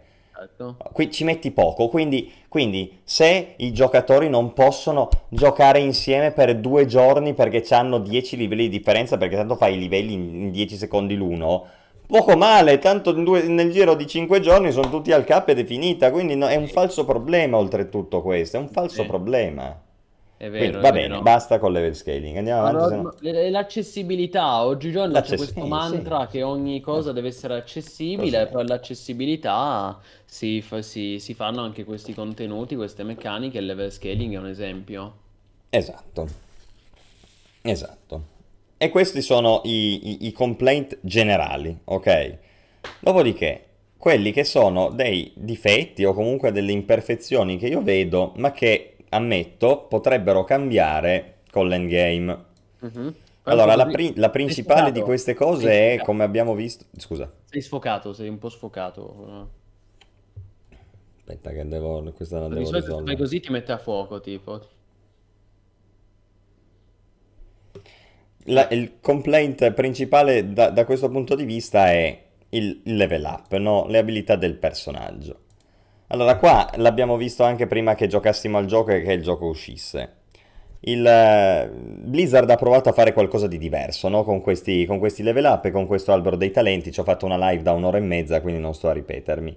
Apprezzabile il fatto che abbiano provato a fare una roba diversa. Ci sono riusciti? Mm, non tanto. Perché purtroppo qua il problema è che se voi andate a vedere un po' tutte le classi, le abilità che hanno, come livellano, quanto potere acquisiscono ogni level up, è un po' deludente. È un po' deludente perché se io livello e prendo il talento che mi fa fare il 4% di danni in più, oppure mi fa fare il 3% di critico sulla key strike fatto al nemico crowd controllato che ha il 5% chance di proccare due volte, è una cagata. Sono molti, molti talenti, molti anche nell'itemizzazione, ci sono appunto questo genere di cose che sono un po' stantie, danno ai nemici distanti, danno ai nemici feriti, chance di fare doppio danno, che poi sono sempre chance molto basse e spesso anche i proc, per esempio, o gli status, durano molto poco. Io dicevo da rogue, mi lamentavo perché vulnerability, che è la sta- lo status, il debuff che do continuamente, dura 3 secondi, quindi sono sempre lì che lo devo applicare di nuovo. Oppure gli imbuement dell'arma, lo vedevamo adesso che ho appena streamato, il fatto che io posso utilizzare nella mia arma delle... ehm, posso farla diventare di freddo, di fuoco, di, di, di, di poison oppure di shadow. Sì, d'accordo, ma io devo continuare a spammare sto cazzo di tasto. Ho 15 secondi di cooldown e devo continuare a premerlo ogni volta per avere un'abilità che fondamentalmente negli altri giochi è passiva. Non è possibile. Allora, invece di fare l'abilità che devo premere ogni 15 secondi che mi fa fare il 150% dei danni, mi dai un'abilità passiva che non devo premere, che da quel momento in poi faccio danno poison o danno shadow, e invece di fare il 150% dei danni faccio il 12% dei danni in più, no? Però almeno non la devo cliccare ogni 15 secondi come un pazzo e mi dà l'idea che la mia classe è cambiata, no? Non è che ho semplicemente una roba in più. Poi, level up, io parlavo, ho fatto un esempio la- prima sul, sul mago, no? quando dicevo su Titan Quest o Grim Dawn prendi la Fireball di livello 2, spendi due punti in Fireball, invece di avere la Fireball che fa da 10 a 20 danni, hai due Fireball anziché una che fanno 10 danni ciascuno, quindi spari due palle di fuoco anziché una. Quello è un level up che ti fa godere, in cui cambia il funzionamento della spell. Poi il danno finale è lo stesso, cioè il coefficiente finale non è che per forza va cambiato, però c'è modo e modo di raggiungere questo coefficiente finale e non è attraverso 3% di danni col 20% chance di fare Dazed, che è quello che ti danno su, su Diablo 4, no? Quindi questo a me non piace, poi però riconosco che magari dopo in endgame ci sono i leggendari, ci sono le cose che te la cambiano e quindi magari questa situazione migliora. Che ne so io. Ho fatto anche tutto un grande discorso su come mi pare che Diablo sia bilanciato nell'ultimo adesso, no? un'ora Infatti... e mezza fa dicendo Infatti... che mi sembra rivolto verso l'endgame e tante altre cose che comunque sono buone come idea di base, quindi vedremo da questo punto di vista. E infatti in chat confermano dicendo che poi quello ci sono gli aspetti leggendari. Sì, sì, resta il fatto che però se io prendo 5 punti in Fireball anziché 1 e l'unica cosa che mi cambia è che la Fireball invece di fare 10 danni ne fa 50 è deludente.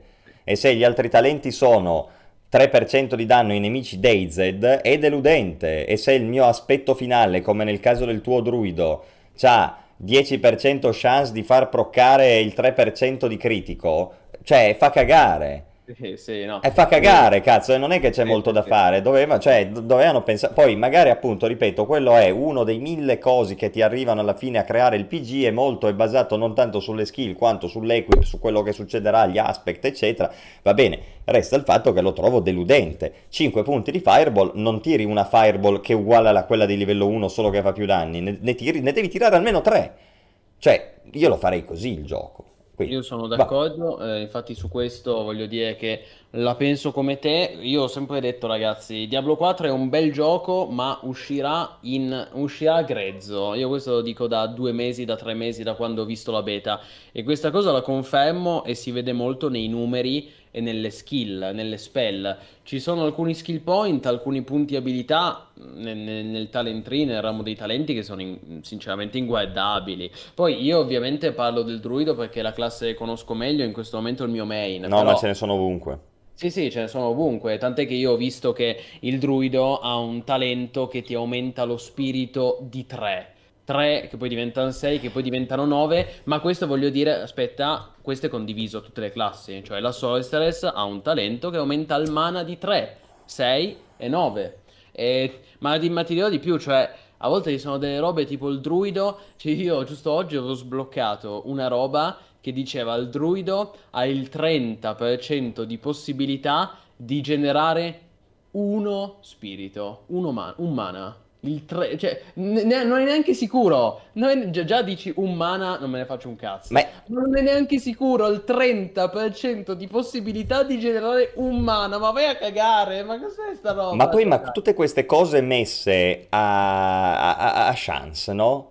È pieno di robe a chance. Ma sì. falle meno forti e mettimele certe.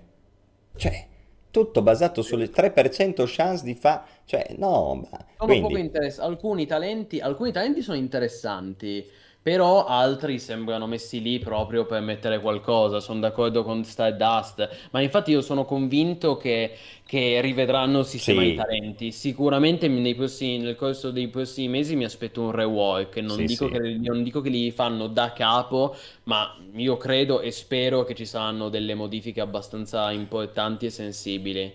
Mi dispiace dirlo, ma nel feeling delle classi, nella diversità delle classi, non è meglio di Diablo 3, eh? Diablo 3 era più ottimizzato, cioè Diablo 3 è un gioco che è stato in sviluppo per tipo 10 anni.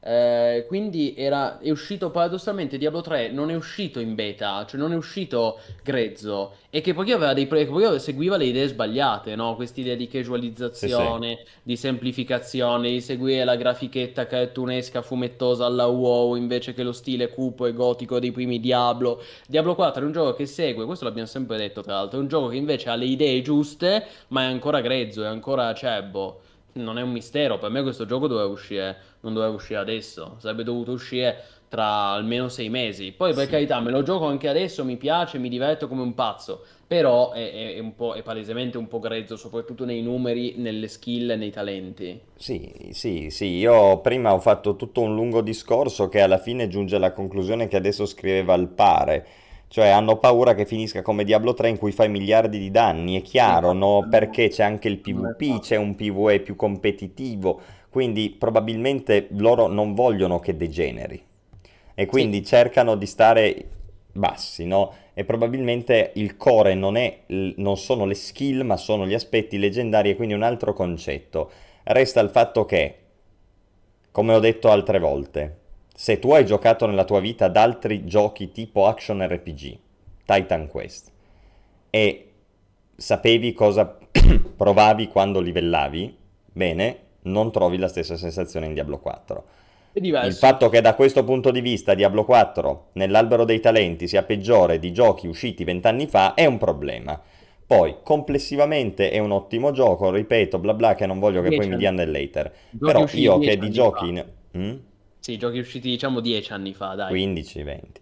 Comunque, secondo me, da questo punto di vista, eh, sono rimasto deluso. Si poteva fare molto di più. È brutto quando un action RPG non ti fa veramente godere del level up, del level up che ottieni. Vabbè, comunque, quindi questo anche. Da- un Ma discorso infatti- simile, secondo me, si può fare anche per l'itemizzazione, che anche quella è piena di statistiche un Aspetta, aggiungo solo una cosa, poi cambiamo, prima di cambiare discorso perché è legato a quello che dicevi tu, ehm, sono d'accordo di questa cosa che probabilmente Blizzard sta cercando timidamente di evitare, dico timidamente perché non sono proprio convinti, diciamo che stanno un po' cercando di tenere il piede in due scarpe, comunque è vero che sta cercando probabilmente di evitare l'effetto da milioni, miliardi di danni di Diablo 3 e questo si vede anche con le primissime patch che sono uscite in questi giorni, perché ricordiamo che Diablo 4 è un game as a service, viene continuamente aggiornato, supportato con nuove patch, nuovi aggiornamenti, nuove robe.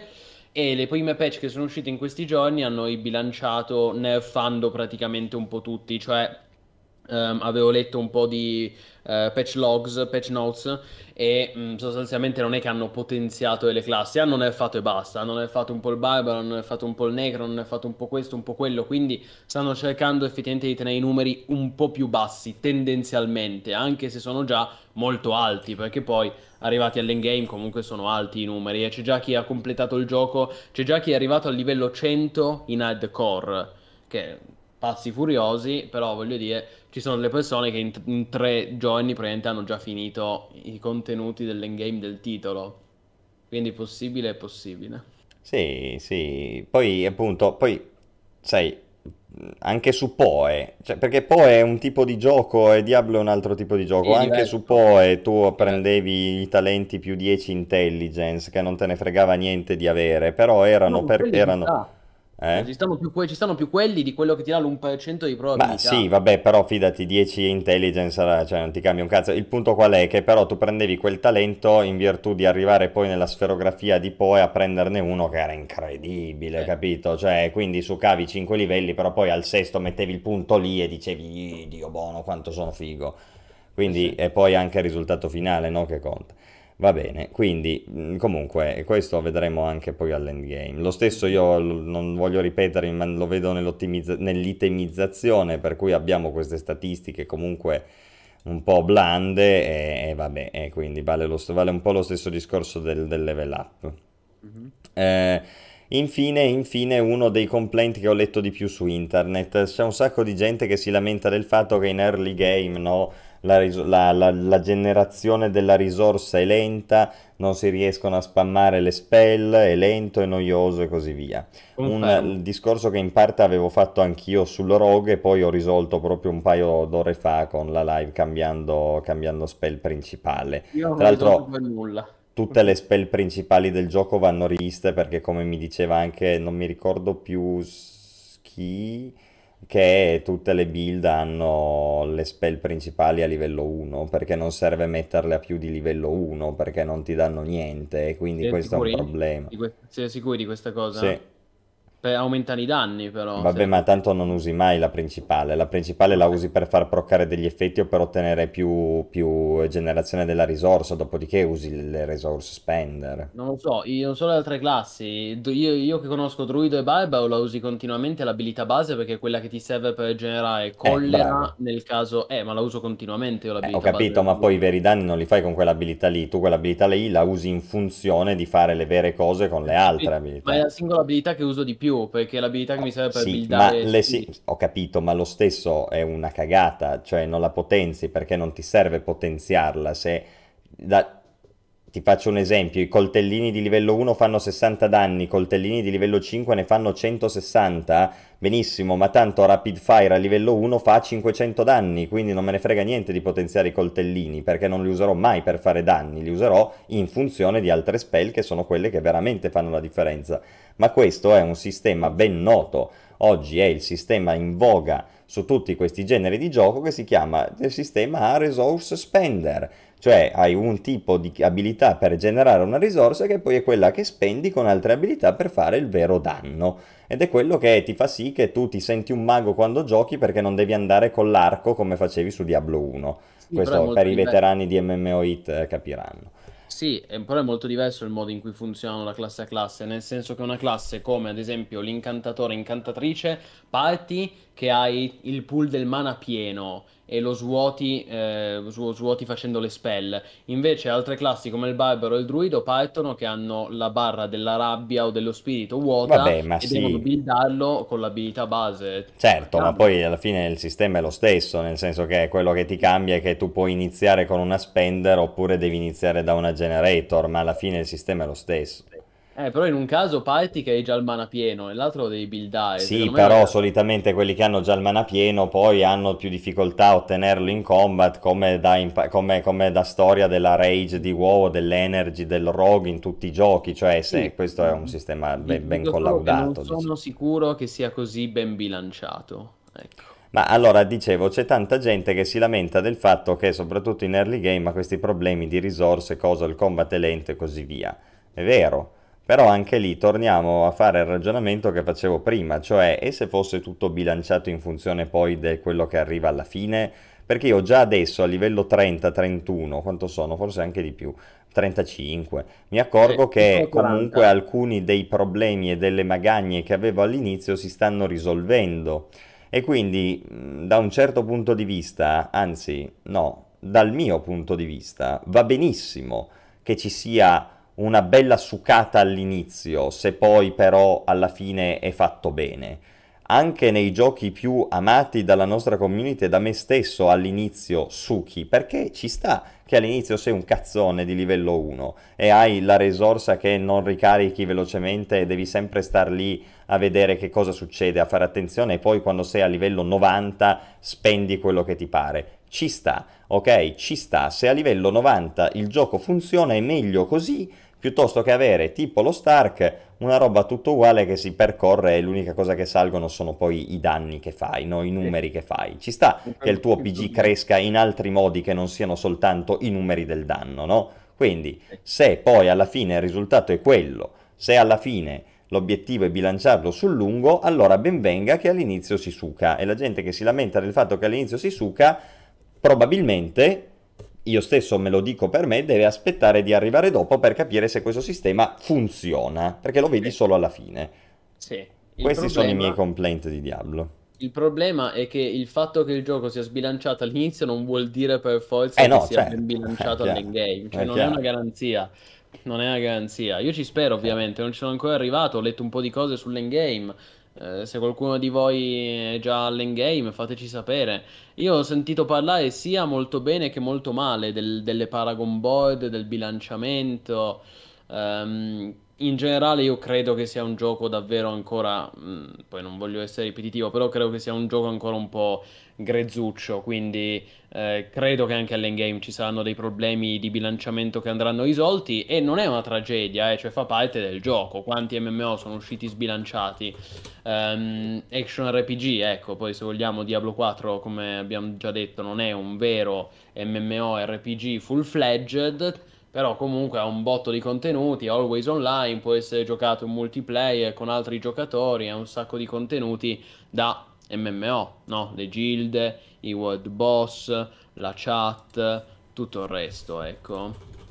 Sì, il- io sono d'accordo con Certain Death che c'è un mondo nel Theory Crafting, ma io questo l'ho sempre detto. Quando erano uscite le, par- le prime Paragon Boy, la gente diceva, eh, ma non è Path of Exile. E dicevo, sì, ragazzi, è vero che non è Path of Exile, però ehm, occhio, perché io credo che in questo endgame in realtà ci sia una complessità e una stratificazione molto superiore a quanto di quanto non possa sembrare guardandolo così con un'occhiata superficiale. E mm, il tempo mi sta dando ragione, nel senso che adesso che il gioco è uscito e sempre più gente sta arrivando all'endgame, pare che comunque sia un sistema, cioè è tutt'altro che un sistema banale. Ha un sacco di meccaniche, ha un sacco di feature, dalle Paragon Board, gli aspetti leggendari, il codex, ehm, dopo i leggendari ci sono i sacri, gli oggetti sacri, gli oggetti ancestrali, eh, tutte le varie skill point, mana regeneration, insomma, è bello complesso comunque. Sì. Questa è anche una cosa positiva. Allora, Bisogna sì, è una, poi. è una cosa mm, non, non positiva né negativa, nel senso che è, è lo stile del gioco, no? Ehm, È io, sicuramente più io mi pongo, 3. Dico solo questo, è sicuramente più complesso del sistema di Diablo 3, l'endgame. cioè- certamente, però appunto poi bisogna vedere se questa cosa vale la pena, no? Perché appunto c'è già Poe che ti fa... eh, qu- qual è il nocciolo della questione di Diablo? Questo è il punto. Dov'è che il gioco deve esplicare il suo massimo? Qual è l'obiettivo che Blizzard si è prefissata? Fare un gioco che si estrinseca nei fogli Excel per tirare fuori la build migliore? Io spero di no, Eh, però... perché quello è Path of Exile. Oppure è un gioco che più o meno cerca di essere bilanciato comunque e ti dà degli encounter che poi sono quelli che contano, tipo tradizione Morpg, Final Fantasy, WoW, eccetera, in cui non è che stai a theorycraftar tanto, c'hai la Io temo- build, fai e poi è l'abilità del player che conta. Io temo che sia la prima, sai, se lo vuoi Probabilmente no, è, è una via di mezzo. Io mi auguravo che fosse orientata verso la seconda perché in quel modo si distingueva anche da Poe. Temo però che sia più la prima, come dici tu. Ma sì, ma come dice Certain Death, eh, il Paragon è da matti, non ci sto capendo una cippa, ma do. Guarda, credo che sarà la reazione che avrò anch'io, perché io comunque di action RPG, di hack and slash isometrici ne ho giocati un botto, è un genere che adoro, però non sono mai stato un pro gamer che si metteva a fare i calcoli matematici sui fogli Excel, cioè io mi voglio divertire. Poi mi, mi- mi voglio anche impegnare, eh, non sto dicendo di no, tant'è che ho iniziato a giocare Diablo 4 direttamente dal secondo livello di difficoltà veterano.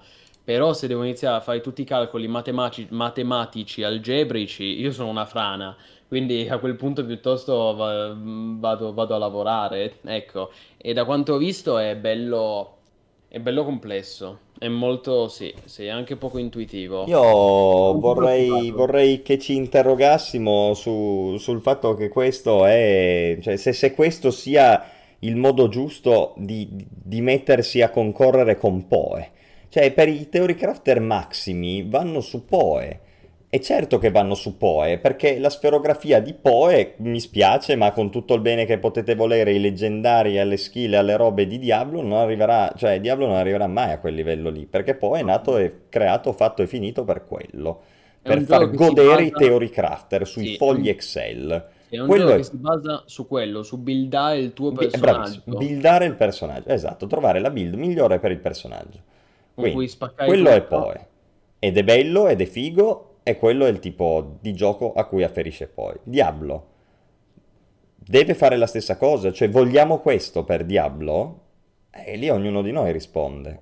Io, io mi sarò un casualone, sarò quello che volete, insultatemi se volete, ma ho cambiato idea. Dieci minuti fa stavo dicendo è bello complesso, questa è una cosa positiva. Secondo io, io temo, non ci sono ancora arrivato, però ho visto tanti video, ho visto tanti, eh, tanti calcoli su Reddit. Io temo che abbiano esagerato con la complessità, cioè. Come dice Certain Death, quando arrivi all'endgame c'hai queste Paragon Boyd gigantesche che puoi ruotare Cioè è una roba da matti, per cui secondo me alla fine il 90% delle persone seguiranno le build. Bravissimo, e quindi vedi bene che questa libertà non è altro che una gabbia mascherata ancora più pregnante del fatto che se No, fossi no, ma era stato meglio forse vincolato. semplifi- era, eh, sarebbe stato meglio un po' più semplificato, non dico banalizzato, ma semplificato. Ma semplicemente per il fatto che c'è già Path of Exile per il Eh, ma resto. vedi, perché hanno voluto inseguire Pato Vexel, Eh, perché quelli, quelli ma io è da, da- è da un anno e mezzo che cosa diciamo nei salotti? c'erano quelli come BD Silma e continuavano a dire, eh, ma vedi, Diablo 4 non c'è la complessità di Pato Vexel, devono ispirarsi a Pato Vexel, devono ispirarsi a Pato Vexel, e alla fine Blizzard si è ispirata sbagliando, perché poi anche di... ma- eh, voglio dire io, adesso scherzi a parte ovviamente, no, sto scherzando con Silma, però... Diablo 2, ce lo ricordiamo tutti come un capolavoro immortale, no? Ed è un gioco complesso, sì, tutto quello che volete, ma non ha Però mai avuto, gestibile. non ha mai avuto questa complessità Certo. folle. A parte il fatto che in Diablo 2 non, non ci sono i Paragon Board, no? E, e poi in generale non ha tutto questo sistema incomprensibile per cui servono eh, fogli Excel di calcoli matematici. Non lo so, non lo so, sono un po', sono un po' preoccupato. Cioè, eh, Continuo- il problema qui è che va be- vanno benissimo i fogli Excel e i calcoli matematici, però c'è già un gioco che t- ti fa benissimo. Questa roba qua è che non penso sia attaccabile da quel punto di vista.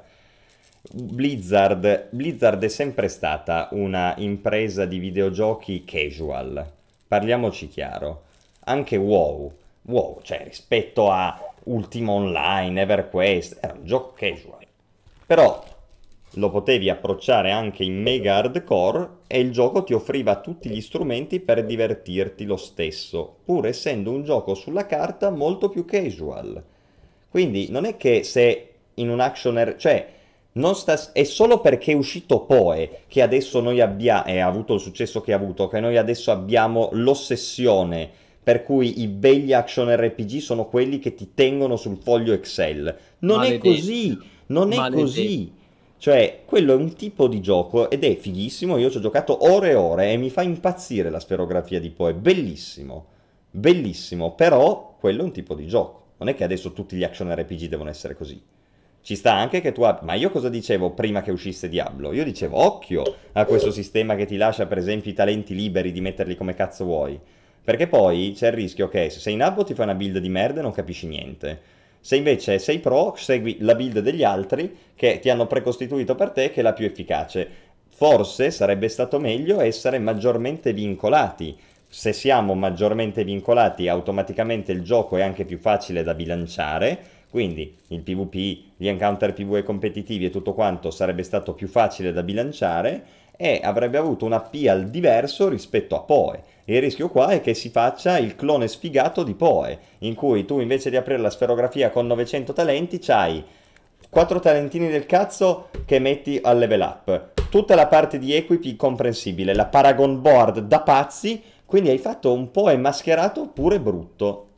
Sì, ah, io sono d'accordo con quello che hai detto, Askez, però adesso non esageriamo. Beh, Il rischio. fra- fratello sfigato di Pato Vexai, no, no, no. È un altro tipo di Il gioco. rischio c'è. È un, è un altro tipo di gioco con un mondo virtuale enorme che punta molto di più sulla storia, con tante classi, tantissimi contenuti, un sacco di quest, dungeon, roccaforti, world boss, le mount, cioè fratello sfigato di poi, no. Però c'è un, c'è un potenziale rischio all'endgame che abbiamo fatto bene a mettere in luce. Esplicito solo per eh, Duniox che per vincolati ovviamente non intendo che c'è una spec per tutte le classi. Vincolati è un sistema vecchio stile tipo quelli che potevano esserci nei vecchi action RPG Grim Dawn per dirne uno o nel 99% dei Morpg in cui hai una classe all'interno della classe hai tipo tre spec solitamente e scendi giù per il ramo di talenti di quella spec lì come era anche su Diablo 2 per intenderci. Quindi sei vincolato a quella spec lì e questo comunque ti permette di tenere un po' più sotto controllo il tutto. Ed è anche più facile per il player comunque. Mamma mia, Askez, l'abbiamo distrutto così tanto che mo No. sembra sia un gioco terrificante. No, Eh, perché solo- effettivamente mi, ha- mi hai fa- mi hai fatto riflettere su cose che mi hanno fatto scendere l'entusiasmo un po', un po' pure a me. Ho paura di arrivare all'endgame. E e a scoprire la, la complessità enorme che mi aspetta e forse esagerata, però vabbè, vedremo. Alla peggio mi rifaccio, mi rerollo un'altra classe e mi faccio il necro. Comunque poi sì, ricordiamo che tutta questa complessità enorme, immensa, gigantesca, tutto quello che vuoi, però tra un mese e mezzo si riparte da capo perché inizia la prima stagione, la season 1. Sì, Eh, lì si riparte con un nuovo PG. eh, E quello, parliamoci chiaro, l'hanno fatto perché possiamo girarci attorno tutta la vita, però se l'hanno fatto è perché comunque è un modello, una formula che piace ai giocatori di action Senti, RPG. tu hai detto, mi pare l'ultima volta che abbiamo fatto il salotto, una cosa molto saggia, però non mi ricordo esattamente le parole che hai utilizzato. Tu Io ho avevi detto, definito eh, Diablo non un gioco casual né un gioco pop, l'avevi definito in un modo... credo, credo di aver capito, poi non lo so. Io ho detto che Diablo 4 è un compromesso. Bravo, un È compromesso. un buon, compr- è un buon compromesso perché mh, comunque lo ritengo un gioco qualitativamente superiore a Diablo 3 con molte idee giuste, è un gioco immenso, molto curato, tra l'altro anche la storia, posso dire che per quello che ho visto finora mi ha stupito positivamente. Tu, tu sbagli a skipparla, poi capisco che Vabbè, me la racco- se è bella me la racconti. Io capisco che stasera avevi fretta, però il- io stasera ho finito l'atto 2. Ehm, guardati le cutscene dell'atto 2 perché sono un omaggio a Diablo 1. Mm. C'è un po' di fanservice, però è letteralmente la storia. Insomma, c'è tanto di Diablo 1. eh, La Word Stone, la pietra dell'anima. Non dico altro. Quella è C'è Diablo tanto, 2, è la pietra dell'anima. c'è tanto di, di Diablo 1 anche. Anche di Diablo 1. C'è tanto di C'è Diablo 1. l'Archbishop Lazarus. Eh, non ci sono gli stessi personaggi, ma ehm, appunto, raga, no No spoiler. spoiler. No, comunque è che Asked mi fa sempre domande spoiler. Non, no, cioè, Asked, non ci sono gli stessi, mi sembra ovvio che non ci sono gli stessi personaggi di Diablo 1. Quello che ti sto dicendo è che ci sono delle palesi citazioni, palesi riferimenti, palese fanservice a Diablo 1, senza Bello, scendere nei dettagli, cazzo. ci sta, me lo vedrò. Bene. E quindi comunque scusate se è poco, ecco. Bene, caro Plinius, io direi che abbiamo detto tutto quello che c'era da dire. Eh, ma aspetta un attimo, che qui abbiamo 103 spettatori, eh, sono un sacco di spunti di flessione. No, se, se vuoi possiamo aprire anche una fase di, la fase di domande e risposte, Sì, ecco. sì, Però a- almeno quella del lato 2 guardatela, va bene. Anche perché è la prossima che ti, che ti- che ti tocca. Sì, sì, ma vabbè, ma Ehm, sì, è veducchio. Guarda, no, guardala, guardala. Poi non sono cutscene che durano 45 minuti, non è Death Stranding, ecco. Ehm, detto questo, eh, ragazzi, se avete, se avete dubbi o domande, ehm, poi per il resto, che dire, altro dire su Diablo, comunque. Ah, beh, sì, abbiamo, attenzione, abbiamo creato la seconda gilda di MMO.it Bravo. su Diablo 4, perché la prima gilda, quella di appunto chiamata MMOIT senza punto, è, pre- è andata sold out, eh, è andata a ruba, ecco, quindi sono praticamente finiti i posti e quindi citiamo questa cosa perché per ringraziare anche la nostra community, grazie al lavoro di AllKK ed Epati TV che hanno creato la seconda gilda di MMO.it su Diablo chiamata, si chiama Massivi Veri. Quindi cercate Massivi Veri, la trovate e sappiate che è una gilda un po' più hardcore, non hardcore nel senso che devi crearti un personaggio hardcore che muore, se muore è finito, no, no, nel- semplicemente nel senso che eh, per quella gilda, diciamo la gilda, la prima gilda è una gilda in cui sono tutti benvenuti, no? Un po' più casual. La seconda invece, se volete partecipare ai contenuti anche sul nostro Discord, no? Discord, ca- canale, canale a cui io vi rimando, entrate sul nostro server Discord perché abbiamo, siamo più di 900 persone, una bellissima community, tra l'altro in questi giorni con Diablo è esploso il canale, stiamo crescendo tantissimo ed è una cosa molto bella, ecco, Certo. che si stia formando anche una community dedicata a Diablo, che sì, certo, non sarà un MMORPG come WoW, Final Fantasy XIV, Ultima Online o Dark Age of Camelot, però in attesa che escano nuovi MMORPG, eh, questo è quello che passa al convento e devo dire non è una brutta roba, non è che siamo qui che ci accontentiamo, no? Cioè è un prodotto di alta qualità. Io questo mi sento di dire, ha dei difetti, ha delle criticità, ne abbiamo parlato anche, li abbiamo svisciati stasera, però rimane comunque un prodotto di alto livello e alla fine è godibile ed è divertente, soprattutto giocato con qualche amico. È anche per questo che io vi dico se potete entrate in Gilda perché è uno di quei, è poi uno di quei giochi che giocati in compagnia con qualche amico è, è una bomba, cioè migliora esponenzialmente il divertimento. Io mi è successo, ho fatto, ho liberato una roccaforte da solo, carino. Poi ho liberato una roccaforte in un party completo da 4 player, bellissimo, divertentissimo. Era il caos, esplosioni a schermo, fulmini, sangue, sbudellamento, cioè proprio divertentissimo, ecco. Quindi poi alla fine quello che è sempre stato il grande pregio dei Diablo, no? Fin dagli albori della saga, cioè questo gameplay assuefacente che è addictive, come una droga. È una droga Diablo 4, non vedo l'ora di loggare. Da dov'è? Dov'è la mia dose quotidiana di Diablo? Ecco no, io invece questo effetto sai che non ce l'ho. Eh, Però indubbiamente quello che dici è vero, se... Ma sai, l'altro giorno ci accapigliavamo perché io ti dicevo che se fossi se dovessi dare un voto a Diablo per quello che sto vedendo adesso, gli darei 7,5-8, no? E tu dicevi, eh, ma c'è 7,5... No, no, invece no, ci sta perché... Io ho eh? detto che non gli darei il voto. Sì, no, ma infatti neanche io, effettivamente. Però questo è un po' il succo della questione, nel senso che tu hai sempre fatto un discorso corretto, non esistono solo capolavori o giochi di merda ti ringrazio. C'è anche tutta una fascia intermedia, no? diciamo così, una fascia intermedia che sale o scende, che va più verso il 10 o va più verso l'1, a seconda dei casi. Eh, Diablo 4 va sicuramente più verso il 10 che verso l'1, indubbiamente. Dopodiché è un gioco che mi fa dire, mio Dio, pazzesco, devo dargli, cioè questo è un gioco da 9, 9 e mezzo. No, no, quello probabilmente no. Ecco, quello veramente l'ultimo per me è stato Elden Ring, ma ce n'è forse uno all'anno che raggiunge quelli, ma, ma neanche, eh, Vampire meno di uno all'anno. Vampire Survivor. Dopo, eh, Vampire Survivor puoi dargli 9 per il prezzo che ha, eh, certo. certo. Comunque sì, per dire, ehm, per cui esiste una enorme quantità di giochi che sono belli e giochi che sono meno belli. Mm, purtroppo ce ne sono molto di più che sono meno belli che giochi belli, quindi Diablo 4 che esce in questo sfortunato periodo è un gioco bello, va celebrato come tale, dopodiché non è un gioco da 10 per sì, anche un... i difetti che abbiamo detto noi e per tante cose che abbiamo analizzato. Questo se vogliamo riassumerlo in modo becero, perché poi sapete che i voti contano fino a un certo punto, anzi, secondo me non contano per niente. Sono d'accordo Quindi... sul fatto che non è un capolavoro assoluto, magari potenzialmente può diventarlo in futuro, però e, per adesso è, difficile.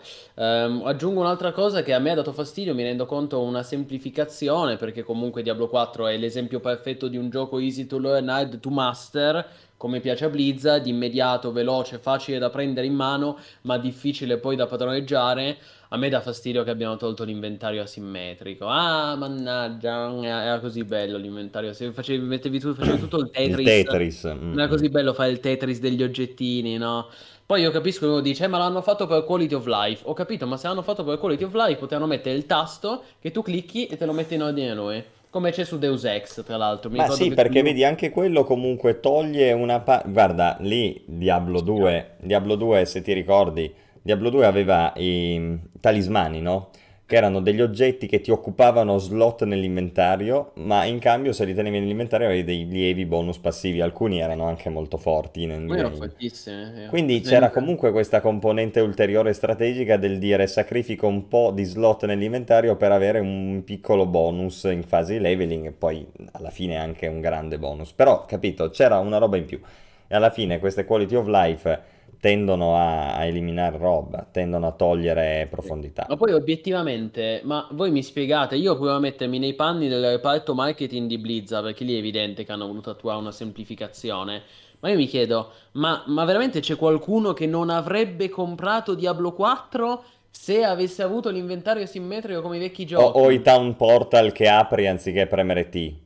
Cioè, Perché, so, tipo, no, ascolta questa, il discorso del town portal che ho fatto prima, no? So, ma toglie allora, strategia. No, ma tu dici, la quality of life è non devo comprare il tomo del Town Portal, no? C'ho la spell gratis, tanto sono sempre lì a pigliare tomi, non è che se spendo 200 gold per pigliare il tomo mi cambia qualcosa, no? Boh, quella è la quality of life, però il Town Portal lo apri, non è un teleport alla città. Sono d'accordo. Sì, sì, sì. È come Diablo 3, da quel, Sì, da quel punto di vista. sì. Poi ricordiamo che il gioco verrà aggiornato e supportato. Tra l'altro, notizia interessante, proprio notizia fresca fresca, Blizzard ha confermato tramite il, il general manager del franchise, Rod Ferguson, ha confermato che eh, il team è già al lavoro su due grosse Ah, sì, è espansioni. vero. Quindi riceverà almeno due espansioni a pagamento e questa per me è una notizia positiva, Mm. soprattutto dopo quello che è successo con Diablo 3 che ricordiamo non è mai stato, diciamo, diciamo Blizzard non ci ha mai creduto tanto. Diablo Non 3 in fino 10 alla anni, fine. in 10 anni è uscita un'espansione, Reaper of Souls, poi è uscito un DLC, quello del Negromante, che però è un DLC che non aggiungeva niente di nuovo. È evidente che ci ha creduto poco. Eh, Diablo 4, per fortuna, pare essere un prodotto su cui eh, Blizzard è molto più convinta di quello che vuole fare. È un live service a tutti gli effetti, quindi ogni tre mesi una nuova stagione, ogni, non so, una volta all'anno immagino una di queste espansioni a pagamento. Questa per me è una cosa positiva. Io poi già l'ho detto, ragazzi, sono convinto che con la prima espansione metteranno il crociato bar o paladino. Eh, ed è positivo che il gioco venga espanso. Eh, guarda, è molto diverso Ray Diablo 4 in realtà da Poe. Cioè, sembrano giochi uguali a livello superficiale. Se poi li conosci sono molti molto diversi. Come ho detto prima, Poe è un gioco che basa tutto sul, fa- sul buildarti il tuo personaggio. Cioè tu giochi a Poe per buildare il tuo personaggio, diventare sempre più forte e alla fine spaccare tutto.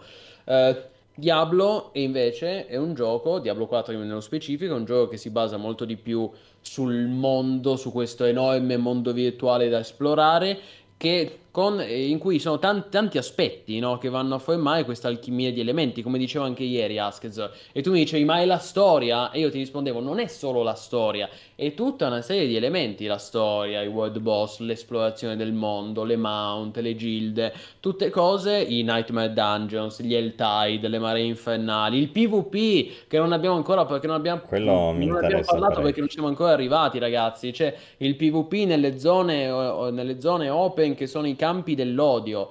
Sono tutte cose che vanno a creare un'esperienza global- che globalmente è molto interessante. Cioè, globalmente parlando, Diablo 4 è un prodotto molto riuscito. Poi ci sono delle criticità che noi soprattutto notiamo perché giochiamo da vent'anni agli hack and slash, abbiamo un occhio critico giustamente perché è il nostro lavoro. Però al pubblico sta piacendo, cazzo se sta piacendo Diablo 4, guarda le recensioni online. Sono tutti lì a dire grazie Blizzard per questo. Cioè, io sto leggendo i commenti su YouTube. sì, su però, ascolta, sta piacendo cioè- botto, sta piacendo tanto Però il pro- cioè- pubblico. Purtroppo si legge tanta superficialità comunque in giro perché io mi chiedo com'è possibile che non ho letto nessuno che ha trovato, cioè ragazzi è successo questo, ok? Il discorso che io ho fatto prima del level scaling e della pozza, io già sono un po' critico del level scaling, mi imbatto in quello che vi ho raccontato e ho detto ma Dio mio, ma questa è una roba, cioè com'è possibile? Sono andato a cercare nessuno che ne parlasse. Poi, tipo il giorno dopo, becco Plinius e Plinius aveva lo stesso problema. Quindi non sono solo io. E Plinius ha fatto tutto un altro goal, long play completamente diverso rispetto al mio, no? Quindi no, eh, cioè, problema, il fatto che la pozza livello 30 è bilanciata col culo perché c'è il level scaling, quello è una- roba vera. È un, Sì. un- un vero problema che ho visto io e che hai visto tu giocando in modo completamente Sì. diverso. È un Quindi- problema, non è gigantesco. No, ma è Io ovvio. Ma, cioè, ma infatti non gli do una 4. settimana, tempo una settimana faranno una patch con cui trovi i materiali ovunque, insomma, sicuramente. Però sì, Sì. diciamo, ma è grezzo, ma io cosa ho sempre detto? Che si vede che è un po' rasciato, che gli sarebbero tanto serviti sei mesi aggiuntivi di sviluppo, magari anche un anno. Poi ce lo giochiamo lo stesso, Bra- è divertente. No, esatto, è quello che stanno dicendo in chat adesso, no? Cioè, Mm. non c'è questa consapevolezza per due motivi. Il primo è che, soprattutto se sei uno affermato, appena fai tanto così ti dicono che sei un hater, vaffanculo, merdoso, tu sei contro, eccetera. No, cioè, a me quante volte mi dovete... Poi a me mi piace che mi diate dell'hater, quindi in realtà mi fate solo un favore. Il Però molto spesso dramma. non è vero, cioè molto spesso non è vero. Molto spesso avrei bisogno di prendervi e di mettervi lì tre ore e farvi un discorso, però non lo posso fare. E quindi è chiaro che all'apparenza no, sono later. Però il fatto di far notare alcune cose, uno non vuol dire che il gioco faccia cagare. Perché se il gioco fa cagare, io ve lo dico chiaro e tondo, sto gioco fa schifo. Eh. Due, esistono. Dio, boh, eh, ci sono dei difetti. Quindi non è possibile che ti copri gli occhi e fai finta di non vederli. Ci deve essere qualcuno che te li dice. Dopodiché, tu, stronzo con un cervello, No. hai la voglia di eh, ragionare per conto tuo oppure ti fidi e vieni imboccato da quello che dice Askzor o chi altri? Allora, io spererei che tu fossi uno con un cervello, quindi io ti faccio vedere i difetti. Tu dici, questi difetti a me mi interessano, cioè il fatto ci- li riconosco, posso capire la posizione, spero almeno di averli spiegati sufficientemente bene. Poi dici, mi inficiano l'esperienza di gioco, sono robe che per me sono importanti? Sì, no, e decidi, fine. Cyberpunk 2077, quando è uscito, c'è tanta gente che mi ha detto, ma io Cyberpunk me lo gioco perché tanto c'è la trama, è bella, e gioco quello. Io appena vedevo che i, i poliziotti spawnavano dietro di te, dicevo, io non posso giocare a sto gioco, cioè non ce la posso fare per, con tutto il bene che... perché per me è un difetto gigante, altri invece Mm. non lo notano, per loro non è importante. Li Quindi Oblivion. va benissimo, nel senso non è un problema, però il problema è quando invece si prendono le cose complessivamente, no? È tutto bello o è tutto brutto? Non è né tutto bello né tutto brutto, però ci Certo. deve essere qualcuno che ti fa notare, guarda che devi fare attenzione a quella roba lì perché non è esattamente come la pensi tu, c'è un problema, allora è... Vediamo qual è questo problema, vediamo perché c'è questo problema, vediamo se si può risolvere e così via. Ma assolutamente, non è tutto bianco e nero, ci sono tante sfumature di grigio. Io quello che volevo dire molto semplicemente è il pubblico in questo momento si sta divertendo, gran parte del pubblico giocando a Diablo 4 si sta divertendo e questa è una cosa che comunque va rispettata. Ma anche io mi diverto quando ammazzo qualche mob. Poi Eh. sapete che una concezione è così, cosa, cosa vi faccio notare? Quindi non è che automaticamente le cose, appena si fa tanto così di critica o si fanno notare delle robe, diventano dei giochi di merda. Ma sì, ma quello è chiaro, quello eh, credo anche dalla chat mi sembra di Sì, capire che sì, quello è eh, chiaro. è chiaro, È chiaro, meno male. chiaro. Vabbè, senti Askz, Gio- logga sto gioco di merda, dai, facciamo parte. No, voglio fare- giocare a Civilization. Ah, dai. Che scam. C'ho la partita con gli amici che dobbiamo andare avanti. Bro, bro, mi Bro. stai scammando, mi stai scammando, bro. Però. Ma Poi per Diablo c'è tempo. c'è te- Ma non ho questa ruschia di giocare a Diablo, Va ragazzi. bene, abbiamo capito, l'abbiamo capito, abbiamo capito. Gioca i tuoi giochi vecchi di vent'anni. No, dai, sto scherzando. Basta che non mi skippi la campagna, perché così vedrai quante cose belle ci sono. Eh, No sì. spoiler. Bene. E quindi ragazzi, invece io credo che ancora una loggatina su Diablo 4 me la farò, però ragazzi abbiate pietà di me, basta stra- abbiamo fatto tre streaming oggi. Io- perché io ne ho fatto uno Eh, sì. a luna di notte, che quindi conta come oggi. Ah, Poi, ecco. eh sì, avevo fatto uno a luna di notte. Poi, eh, oggi pomeriggio ho fatto la live sulla seconda live sponsorizzata da Blizzard. Poi il buon Askez mi ha sostituito mentre mangiavo e adesso anche il salotto. Io sono tipo morto, eh, devo riposarmi un attimo, quindi per stasera finiamo qui, ma non vi preoccupate perché torniamo già domani. Sì, sì, ci gioco, Silma, però ci gioco per conto mio, ecco, un po' di... Devo un attimo riprendere fiato, che sono stanco, ragazzi, no, davvero. Ehm, intanto, ultimissima cosa, pubblico in chat questo video che è appena uscito, uscito pubblicato un'ora fa, eh, ed è un messaggio da degli sviluppatori eh, di Blizzard sul lancio di Diablo 4, in cui sostanzialmente ringrazia la community per la grande accoglienza, ringraziano la community per la grande accoglienza ricevuta, dicono che continueranno ad aggiornare e supportare il gioco e poi dicono tante altre, insomma, dicono altre cose che però adesso non ho fatto in tempo a leggere. Eh, però, insomma, interessante. Poi non abbiamo aperto la parentesi, però diciamo solo una cosa, eh, Blizzard ha fatto una campagna di marketing veramente, cioè, martellante. Di questo gliene va dato atto perché l'hai vista anche tu la pubblicità, dona il sangue e gioca tutto il giorno a Diablo 4. Sì. È geniale, dai, cioè, geniale. Poi uno mi dice, avevano già fatto dieci anni fa quelli di Blood, va bene, però comunque, cioè, com- tanto di cappello, eh. Non era così scontato. No, geniale, ma si sono mossi molto bene a livello di marketing, molto bene. Quindi, dai, vedremo, vedremo. Almeno un po', un po' il ritorno di Blizzard, che se voglio dire, rispetto agli ultimi prodotti, Overwatch 2, Diablo Immortal, eh, Warcraft 3 Reforged, Warcraft 3 Reforged, Ma almeno no, ma è questo. capi- si capisce, si capisce. Sono, siamo contenti. Però posso dai. dire una cosa, solo in Certo. chiusura. Se sto Certo. gioco invece di 70 euro ne costasse 50, sarebbe perfetto. Io eh, non avrei quasi niente da dire, non avrei un po' il dentino avvelenato, perché un pochettino ce l'ho. Perché comunque 70 euro i difetti che ho detto li sento, eh. Guarda, io preferirei che Boh. costasse 70 euro ma non avesse microtransazioni. Buy to play, classico. Solo Però- che quello dovrebbe veramente essere la base, capito? Eh, solo Comunque che... sì, vabbè, però io veramente, secondo me 50 euro sto gioco dovrebbe costare. Mm. 50 euro. Sì, sì, sì. Poi io, ragazzi, io ricordo che il Battle Pass sarà esclusivamente, il Battle Pass a pagamento sarà esclusivamente cosmetico, eh. Quindi anche lì, però sicuramente costa tanto, sì. Ma Eh. allora, eh, vabbè, di- eh, diciamo così, Diablo 4 è un gioco monetizzato mol- molto, molto Molto monetizzato. Molto monetizzato, Molto molto monetizzato. C'è una notizia positiva e una notizia negativa. La notizia buona è che almeno non è pay to win, sono skin cosmetiche, Sì, e poi uno può illudersi che con tutti i soldi che in teoria si stanno facendo, poi te lo supportano bene. Sì, sì, la speranza... Però quello io non lo so se poi arriva eh, Kotick col Ferrari nuovo, perché... Quindi... Tra un mese e mezzo Askez si parte con la Season 1, spero che tu sia pronto, sarà un'estate caldissima. Ma sì, vediamo. E andiamo, dai. Bom, bella ragazzi, eh, siete ancora tantissimi, praticamente a mezzanotte siete ancora quasi 100, quindi davvero grazie di cuore. Eh, ovviamente non finisce qui, continuiamo anche nei prossimi giorni, già domani continuiamo Diablo 4 e poi giovedì... Ah, cazzo, non abbiamo fatto il sondaggio, Mm, però vabbè.